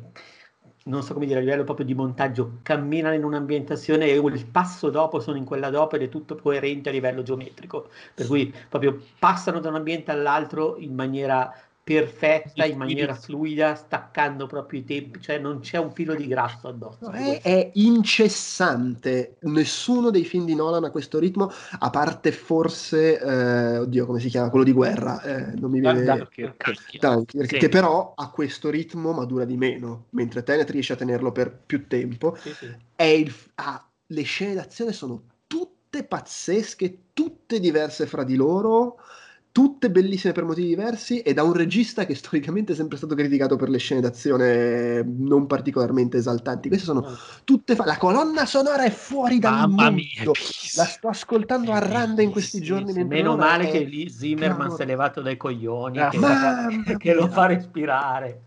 Mamma mia, mamma mia, ma poi boh, cioè, e poi ha questa cosa di Nolan che dice oh, avete rotto i coglioni a dirmi sta roba degli spiegoni. Faccio un film in cui gli spiegoni ci sono ma sono tutti per spiegare robe che non contano un cazzo. Così soprattutto non capire dei personaggi che è così che non contano un cazzo perché le cose importanti ve le faccio vedere Guardate, guardate, questo, guardate com'è bella questa macchina che va al contrario. Ma che cazzo me ne frega del perché? Che cazzo? a un certo punto cioè, posso, lo sto girando perché posso fare, perché sì. voglio e posso farlo. Esatto. Vaffanculo. cioè, sbatte letteralmente. Ma poi quella cosa del le, quei momenti di cinema da quanto non mi succedeva e qui succede perché non, è, non usa il computer la verità è quella che vabbè se vuoi è metatestuale come cosa da quanto non mi succedeva di guardare una cosa al cinema e pensare come cazzo l'hanno fatta eh sì. beh per esempio ma anche cioè, allora io lo, Posso parlare io o devi dire? Vai, vai, vai, vai, vai. Sì, sì, no, c'è una sola cosa che voglio aggiungere. Ma vai, vai, vai, vai. No, no, no, no, parla di... cioè, prosegui su... No, stavo dicendo, io l'ho messo al primo posto, probabilmente non perché è il film migliore in assoluto che ho visto quest'anno, ma è quello che eh, mi rimarrà di più nei prossimi anni. Nel senso, per per la situazione, perché sono andato a vederlo al cinema dopo un bel po' che non andavo al cinema, per il fatto di averlo visto con la mascherina, di essermelo goduto lo stesso tantissimo, perché a un certo punto mi ha fatto dimenticare di essere lì con la mascherina, nonostante tutti la portassero anche così. Eh, perché eh, è stato bellissimo vederlo in sala, ma è stato bellissimo anche vederlo in seconda visione a casa, eh, anzi in terza visione perché l'ho visto due volte in sala. Eh, come si dice, l'ho visto volentieri anche in terza visione, godendomelo di più, fregandomene delle cose che non capivo, ma intendo proprio a livello meccanico, nel dettaglio, ma così come, non so come dire, così come se in un film di fantascienza mi raccontano che l'equazione funziona così, non me ne frega un cazzo, mi mm. fido. Cioè, tutto quello che devo capire che succede lo capisco lo stesso. Stare a fare la pulce, diciamo così, al, alle meccaniche nel dettaglio, se questo momento esattamente, non, non, proprio non me ne frega niente, ma non è neanche il punto del film, perché eh, perché ha talmente ritmo, funziona talmente bene che tutto quello che succede succede e ti va bene così, ha senso, funziona, non, non senti che le cose non stanno funzionando, non, non, ti fermi mai mentalmente a fare delle pause per cercare di... anche perché il film non ti lascia il tempo, perché davvero tutto te lo fa vedere ha delle idee. Ti, ti, fermi se sei uno che non è in grado di abbandonarsi al film e dire ma che cazzo sta succedendo? Ma se ti lasci andare è un film... No, no, ma io, io guarda, ti giuro, me la, me, di nuovo l'ho, l'ho consigliato mio suocero che eh, odia i film cervellotici, ma è un fan di James Bond. Eh, e io gli ho detto guarda, tu guardalo, guardalo e fottitene, cioè letteralmente se non capisci qualcosa fidati e fottitene, che comunque funziona tutto così. Ma se l'ha goduto tantissimo lo stesso, cioè non è che mi avrebbe detto ah non ci ho capito un cazzetto, bellissimo, perché alla fine poi il nodo, la trama è chiarissima, è semplice, non è, non è che ha bisogno di troppe spiegazioni, è la meccanica magari che nel dettaglio va un po' studiata, però lì se, se hai voglia lo fai, se no funziona, cioè non, voglio dire non mi, chiedo mai, no, non, mi, non mi chiedo mai come funzionano le macchine nel dettaglio quando le guido. Oppure eh. no, è come chiedere a Doc Brown, scusa ma il flusso canalizzatore non è che dovrebbe proprio... Cioè, cazzo ne fotte, una macchina, ci mette la roba, vai No, ma poi è bello a livello simbolico, eh, c'è anche solo con i colori, cioè è quasi da permettetemi la, la, cosa, è quasi da videogioco, cioè eh, utilizza dei simboli molto molto semplici per farti sì. leggere le meccaniche in maniera immediata, quindi comunque esatto. è veramente tipo Portal per quelle cose. Cioè, e funziona bene, è, bellissimo, anche... ha delle scene che sono maestose, eh, tra l'altro ti ripeto, l'ho, l'ho, visto a casa in una qualità tra l'altro pazzesca che, che, eh, che, è stato veramente spettacolare proprio anche rivedermelo a una fotografia della Madonna, soprattutto alla, alla terza visione il ritmo è diventato ancora più bello notare come se ne fottesse proprio, cioè come riuscisse fottendosene ad, agganciare proprio tutto lo spazio-tempo, le situazioni, le location senza bisogno di eh, nient'altro se non un bel montaggio, cioè un bel raccordo di montaggio, per cui veramente era tutto credibile, davvero ti leva il fiato, poi vabbè è, bello, insomma, è bella l'idea del, del, della gestione del tempo, non tanto o non solo in termini, diciamo così, eh, narrativi, ma è bella in termini meccanici, sì, cioè dà luogo a delle scene che sono fantastiche, cioè è proprio bella da vedere, funziona benissimo, è una figata, anche solo la cazzata dei proiettili che si sparano indietro, da, da eh, come si dice, dà personalità al film, te lo ricordi anche per quelle cagate lì. Minchia, ma, e... ma, all'inizio all'opera, quando c'è il primo proiettile... all'opera al cinema, io sono, entrato, io sono entrato al primo spettacolo in sala, che era appena cominciato, ma tipo che sono entrato e ho visto la sala del cinema e l'opera davanti, è stata una roba incredibile. E no, poi, incredibile. Quando, quando, comincia a ritornare il proiettile a, a, invertirsi sì. l'entropia che si inverte anche la colonna sonora, sì, quell'effetto sì, lì all'inizio no, è pazzesco. A me, a, vi dico la verità, Dunkirk è sicuramente un film eh, più fatto per, per, per dire al mondo sono Nolan e sono sti cazzi, cioè è la, è la summa della sua poetica, è la summa della sua estetica ed è tutto. Però qui si è divertito molto di più e mi sono divertito molto di più anch'io, cioè eh, non, non, ho la stessa voglia di vedere Dunkirk come anche solo per semplicità d'accesso, no? come diciamo non, come ho voglia, come mi, ho avuto voglia di rivedere più volte Tenet. Ripeto, poi non è in assoluto il film, è sempre difficile fare classifiche, non è il film eh, forse più bello che ho visto quest'anno in termini assoluti, proprio per, per dettaglio, però eh, se per me l'anno scorso era Parasite perché è stato il film che con... Eh, vabbè, Parasite poi tra l'altro era impeccabile per carità, però è stato, come è stato il film che ha proprio definito come immaginario quell'anno, secondo me quest'anno mi resterà per quando sono andato al cinema a vedere Tenet e per sì. cosa ha fatto Tenet.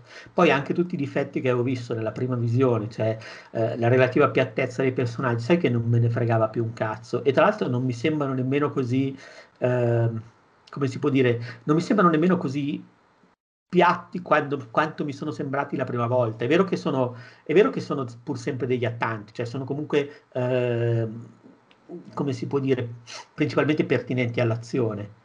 Però funzionano bene, funzionano bene con pochi gesti, ma, ma per dire Pattinson che quando, che quando fa il, quando muove la mano fa il cretino e sì. fa il, un po' lo sbruffoncè, ma lo fa in due cazzate, però te lo definisce il personaggio sì, sì, e ti dice un sacco del personaggio con quello cazzato. Eppure lui, eppure lei. Eppure mi, mi, mi, hai dato, mi, hai dato, il gancio per inserirmi su questa Vai. cosa.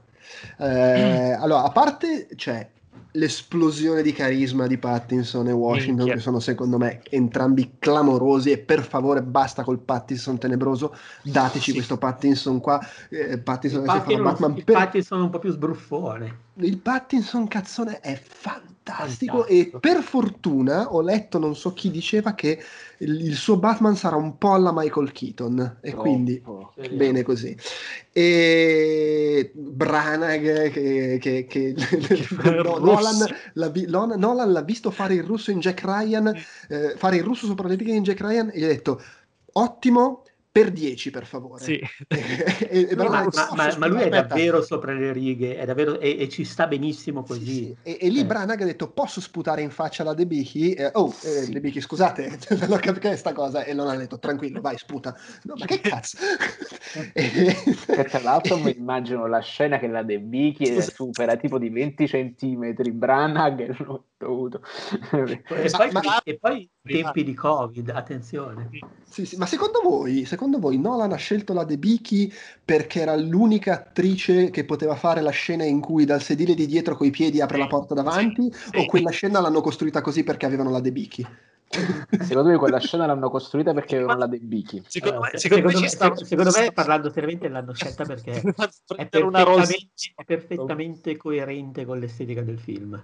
Ah, anche secondo me. Scusate, perché... devo aprire una parentesi nella parentesi. Io Elisabeth Vicky ho una fissa da qualche anno perché è veramente il pro... cioè, perché è bella, ma è brava, eh? ma poi io ho la fissa delle stangone, però mi piacciono anche le bocce. Lei ha entrambe le cose, 1,90 m e c'ha le dette. E non, e non è, e non è scontato, eh? E non è scontato. Non è scontato. E tante volte la stangona tradisce da quel punto di vista. Eh, infatti, perché vabbè, sta, questa parentesi imbarazzante a livello statico è difficile da gestire perché poi si incurvano. un po', un po', questo è, la, è, il momento vacanze su Marte.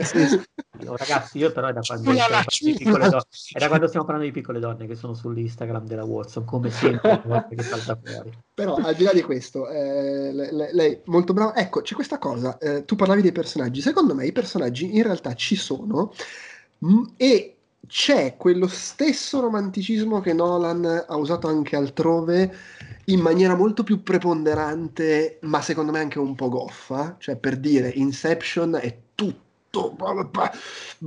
carico, la moglie, morti, i figli. Anche, penso di più anche The Prestige. The Prestige, tutto incentrato sui due che vogliono Scarlett Johansson. Cioè, qui c'è la stessa roba, però è super asciugata ed è tutta dietro le quinte con la scusa dei viaggi nel tempo. Cioè, tutte queste cose di, di, di rapporti fra loro ci sono già state e non le abbiamo viste. A me questa no, cosa... Ed è per quello, ma poi in generale, per, per i tocchi che ci mettono gli attori eh, che magari sono due cagate, però riescono a dare un, un calore al loro rapporto e al re. Cioè, in ogni caso, comunque ti, ti parla, parlano come lo spettatore a livello emotivo, nel senso che alla fine eh, ha dei momenti che sono commoventi, è, è meno. Eh, si, è semplicemente meno solenne di altri film di, uh, come si dice, di, di Nolan, però in realtà è, è, quasi più spontaneo il modo in sì. cui loro entrano in confidenza e alla fine poi ti tirano dentro anche tu spettatore nel loro rapporto di piccole cose, cioè quasi cioè, c'è davvero un discorso di amicizia virile molto bello. Sì, ma infatti e io qui volevo arrivare, al di là che mi fa ridere che secondo me, eh, poi so che molti non sono d'accordo, ma secondo me per paradosso, proprio perché non, non le approfondisce a causa di queste esperienze dei viaggi temporali, secondo me è il film di Nola in cui queste cose più romantiche e sentimentali che ci mette funzionano meglio perché sì, non, sono, non, sono, moleste come sono non sono solenni, non sono sì, troppo sì, ma al di, se non quel momento di solennità alla fine che però ci sta ma al di là di quello questo film che sulla carta e a livello superficiale cioè eh, coso oddio continuo a dimenticarmi il titolo il film di mm. guerra eh, Dunkirk. Dunkirk aveva questa cosa che per essere un film di Nolan era estremamente asciutto, breve, quasi un film muto senza dialoghi, mentre Nolan è sempre quello super verboso, eccetera. E secondo me Tenet prosegue su quella strada molto più di quanto possa sembrare perché ci sono i dialoghi in cui spiegano le cose, perché in realtà fa proprio quella stessa cosa, cioè pam pam pam pam, ritmo incessante, azione, le cose importanti te le mostra, non te le, pa- non te le spiega a parole, le, le, parti che sono più di trama, di racconto, di intreccio emotivo, in realtà non te le fa vedere, cioè ha quello stesso tipo di asciuttezza secondo me e se questo vuol dire che è il secondo film consecutivo in cui fa questa mossa qua del asciughiamo, non, non dilunghiamoci nella logorrea, questa è la nuova svolta della carriera di Nolan, io sono Va contentissimo. Contentissimo. contentissimo. E infatti, vaffanculo, Dunkirk e Tenet sono, insieme a The Prestige, i miei film di Nolan preferiti. Sì. Ci sta, soprattutto ci... mi piace il fatto che abbia messo il fratello di... Guarda, che bello, c'è sta questo vecchio film di Michael Crichton, guarda come l'hanno fatta la cosa. Robo adesso vai, gio- gioca con questa storia. Hanno messo là, gli hanno messo a scrivere questi pipponi assurdi sui robot, sulle epoche, sul parco di divertimenti. Ha detto: Bene, adesso mentre tu sei distratto, posso farmi i cazzi miei. E quindi è riuscito a produrre queste cose. Ma per me, le, tutte quelle pesantezze che magari il me più giovane in Inception apprezzavano, ma lì c'è anche un apprezzamento di tipo prettamente formale sulla cosa in questo film architettonico. Ecco, esattamente. E nel momento in cui qua è così asciutto così pulito così tirato è, è, è, molto più divertente, molto più godibile. Poi comunque ci stanno una parte di scrittura che non è una parte di scrittura che lo spettatore vede, cioè che lo spettatore legge in maniera canonica, perché non è soltanto quello che gli, quello che gli attori dicono, che è scritto, ma anche come si muovono i loro vezzi, le loro cose. E quindi nel momento in cui tu ti appare quel quel Robert Pattinson che si comporta in quel modo con uh, Washington, tu capisci che c'è qualcosa e quella cosa a un certo punto viene, predi- viene, predisposta allo spettatore che può capirla o non può capirla, però sta là, è scritta ed è molto è quasi subliminare il, tutte, le, tutte, le, menate sull'amicizia virile, sull'amore che vengono presentati tra i personaggi. E per me questa cosa è un modo interessante di raccontare le storie, ma è una cosa che mi ha ricordato per certi versi il,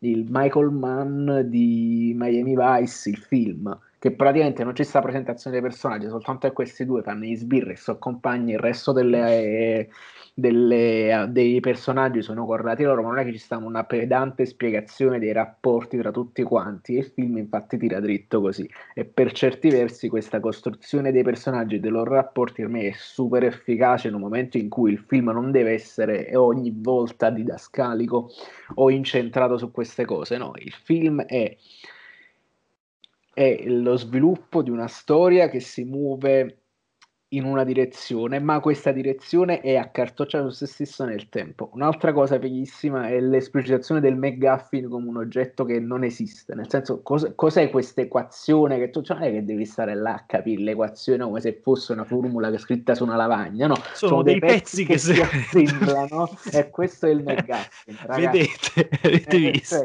Hitchcock là a un certo punto si alza dentro la tomba, batte le mani e così, ma forse c'ero anche un po' predisposto perché un'altra delle cose ricorrenti dei fumetti è l'equazione dell'antivita. Che cazzo è questa equazione? È una cosa che si calcola, invece no. E perché queste, queste, entità del futuro vogliono fare questo? È perché sono stronzi, sono basta. Stronzi. Cioè, non è che cioè, quante, ci sono dei motivi.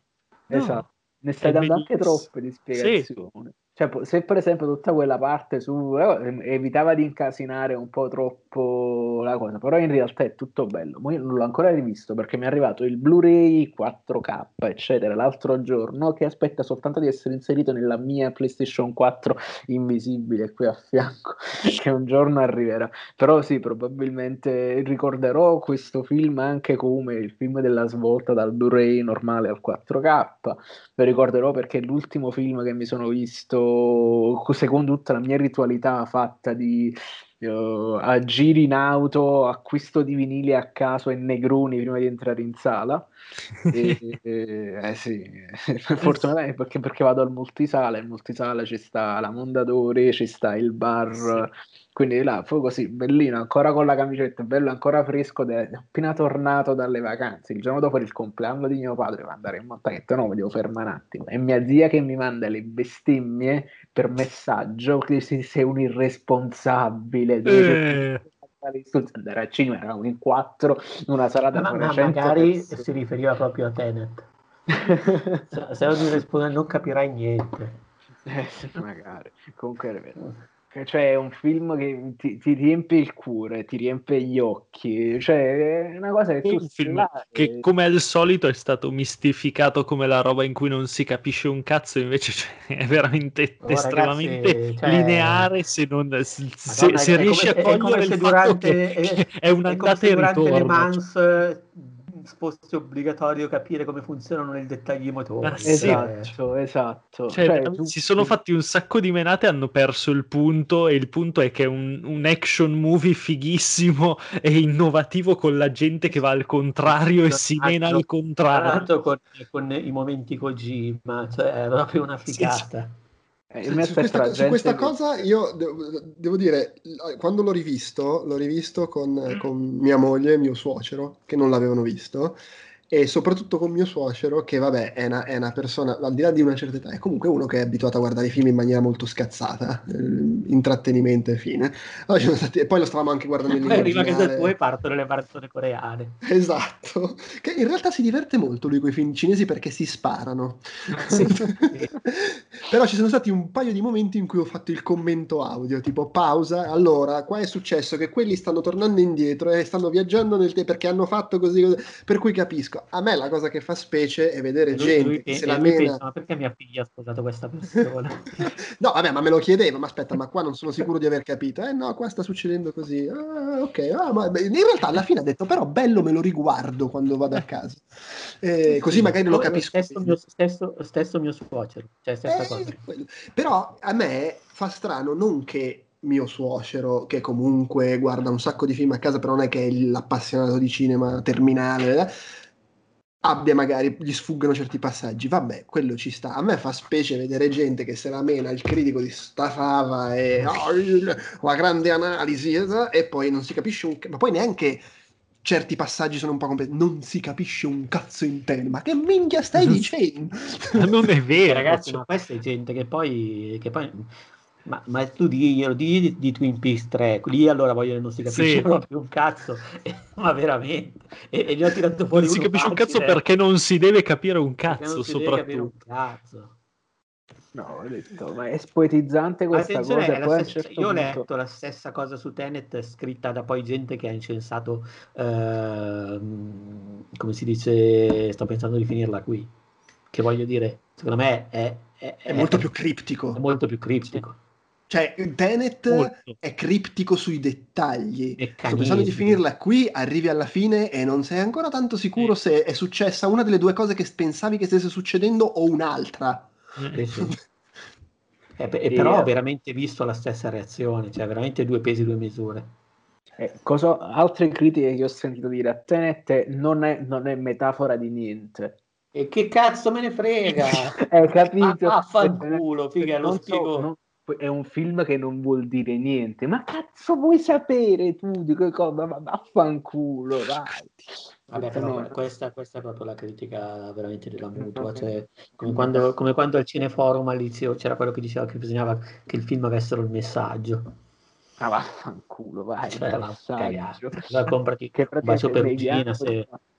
Sì, No, ma poi come tra, tra- tra l'altro io vedo questa critica che se- la critica di Nolan che insomma non gestisce in maniera particolarmente fantasiosa e interessante i personaggi femminili che per lui sono sempre la moglie morta, la moglie da salvare, la madre morta, la madre da salvare, la madre che vuole salvare il figlio, che in No, effetti non è vero però, secondo me Catwoman era un bel personaggio.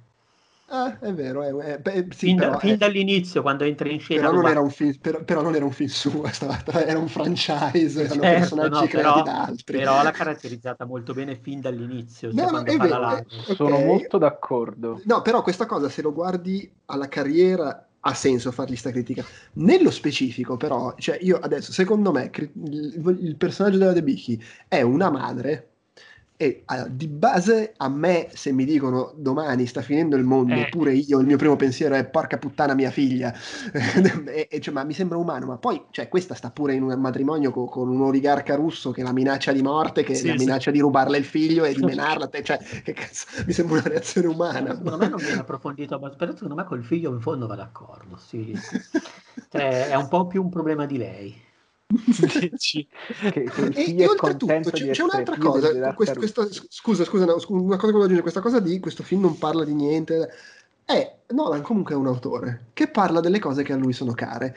Nolan, per tu- tutto quello che sappiamo di Nolan è che è una persona estremamente legata alla famiglia, ma del tipo che se quando c'è quest- questa cosa ricorrente del Nolan non ha il telefonino, ma quando gli chiedono perché, una delle cose che dice è io quando sono a casa la famiglia, io sto con mia moglie e i miei figli, non voglio disturbi, non voglio... Cioè per lui la famiglia è la cosa più importante, per forza che poi quando scrive i film Eh, però poi quando esce la famiglia non che riesce a eh. sentirlo, a che ora torni, a che ora torni, e quello non c'ha il telefono, cioè, bel modo di stare con la famiglia. E pe- però è quello, cioè, Ah, capisci? è quello, e poi- e se, poi se sei Todd cioè, e Phillips, poi la- la scrivi di riflessione- uno che stupra la, la- la vicina.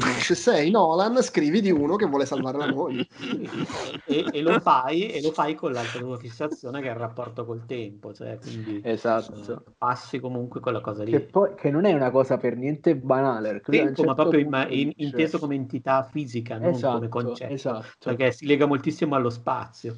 Esatto, perché il punto è questo, tu sei Albert Einstein e indaghi sul tempo come puoi farlo tu che sei un genio della fisica, eccetera. Tu invece, Christopher Nolan, che non sei un genio della fisica, ma sei un regista, cerchi in tutti i modi di sezionarlo e capirlo e studiarlo, è come un orologiaio che apre l'orologio e ne vede i pezzi. Con gli strumenti Nolan fa la stessa cosa, esatto. E questo qua non è per niente una cosa banale, perché è tutto un rincorrersi nel tempo, dove in questo caso è ma, ma poi in in Dunkirk era, che era ancora più marcata, lavorava proprio sul fatto che più sei spazialmente distante dal centro della Terra, più il tempo scorre in maniera lenta, poi lì lui lo fa in maniera iperbolica, però eh, è un'altra delle sue fisse, cioè, esatto, che esatto. poi era la stessa cosa che succedeva in, uh, come si chiama quello prima? Interstellar e Interstellar, bravo, sì, in Interstellar lo indagava in termini, diciamo così, più, uh, come si può dire, più fisici barra spirituali in, in, in Dunkirk, che secondo me è proprio il film in cui fa il passo,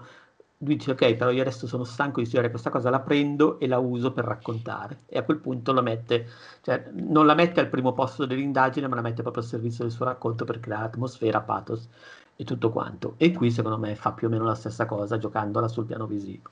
Comunque io scherzavo, ma adesso sto riguardando la filmografia. Memento, moglie morta. Insomnia non ricordo, ma vabbè, quello è su commissione. Insomma, ba- commissione. I, primi, I, primi, due Batman, eh, alla fine tutto ruota attorno alla storia d'amore imbarazzante con, con, con la tipa. E, eh, genitori, e i genitori morti. E ci sono i genitori morti. The Prestige, comunque l'amore per quella... La, la. Inception, moglie e figli andati. Interstellar, l'ansia di, di, di, di, giocarti il rapporto con la figlia. E, e, Dunkirk, vabbè, quello ok, la guerra, ci sono mogli, non, le mogli sono a casa. Sì, sì, esatto. Tenet, voglio dire, si, to- si torna lì la, la, la, la, moglie, il rapporto, il figlio. Cioè, a me pare evidente, questa è una persona la cui vita è la famiglia e l'unico terrore di cui riesce a parlare è quello di sputtanarla. Sì, sì. Oppure il segreto desiderio di rimanere vedovo, eh, chi lo sa. Eh, può essere. Poi lo stesso eh. cattivo di Tenet, a me, fa, a me fa impazzire perché è super Beh, le righe quello che, che ha è tenersi la moglie e il figlio a qualsiasi costo. Sì, cioè, pure no, no, no non tenerli a qualsiasi costo è io li voglio, non li posso avere vaffanculo morite tutti. Sì, sì, esatto. tu, dove tutti non è loro due tutti è no, tutti.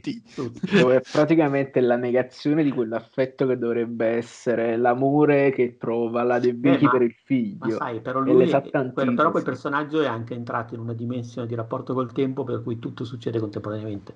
Per cui se lui ci fa finire non vuol dire che nel momento in cui cioè, stanno ancora esistendo da qualche parte nel passato, cioè il tempo, mh, non so come dire, semplicemente eh, mette un punto al suo rapporto con loro, ma non è che li elimina nel suo modo di vedere le cose. E il punto è soltanto l'estinzione. Eh beh sì, ognuno poi, poi lui, lui, ognuno, subentra, come dicevi prima, ognuno ha gli strumenti che ha. Eh, poi lui subentra anche il fatto che è malato e quindi ce l'ha rosicata, no vabbè, sì, se devo morire, cioè, no, no, l'obliteramento mio è l'obliteramento del pianeta intero. Sì, beh, ma è quello che faremmo tutti al suo posto, dai, parliamoci chiaro. E, comu- e comunque è caratterizzato benissimo, è caratterizzato benissimo nel momento in cui continua a guardare lo smartwatch, sullo smartwatch quante pulsazioni fa, quando si incazza. Tra l'altro, in un certo senso è l'estremizzazione dell'essere atei. Nel senso, tu quando muori finisce tutto dal sì. tuo punto di vista. E quindi, e quindi lui tutti. quando muore finisce, finisce tutto. tutto. No, no, ma, ma, ma, io lo capisco, cioè, nel senso, è una persona che non vuole perdersi niente. Ma, cioè, faccia, cioè, ma, pure a me quando starò morendo, quando mi starò vicino, io sono sicuro che mi rosicherà il fatto, o sarò talmente rincoglionito, però mi rosicherà il fatto di non, eh, di, non, di non, avere più roba da guardare, di perdermi la nuova roba che sta per uscire. Cioè adesso ho un margine, ovviamente poi posso crepare domani, mi tocco i coglioni, però ho un margine, diciamo, psicologico di rapporto con la vita che mi permette di fantasticare su cose che possono uscire, avere che sia la PlayStation 5 sia sto cazzo e quando arrivi alla fine, secondo me, un po' ti girano i coglioni di... Ma infatti dovevano fa- fargli dire la battuta, se io non posso va- vedere la fine della fase 4 dell'universo cinematografico Marvel, neanche Bravo. voi potete vedere eh, la fine eh, della fase è, è brutta questa cosa, soprattutto in... e, e a quel punto dici, io non sono nessuno, però se fossi l'oligarca russo con rapporti con la gente del futuro e gli strumenti ammazzatempo, ma sai che io magari il pensiero se lo faccio. A quel punto però doveva farlo Scorsese il, il personaggio, io non posso vedere la fine.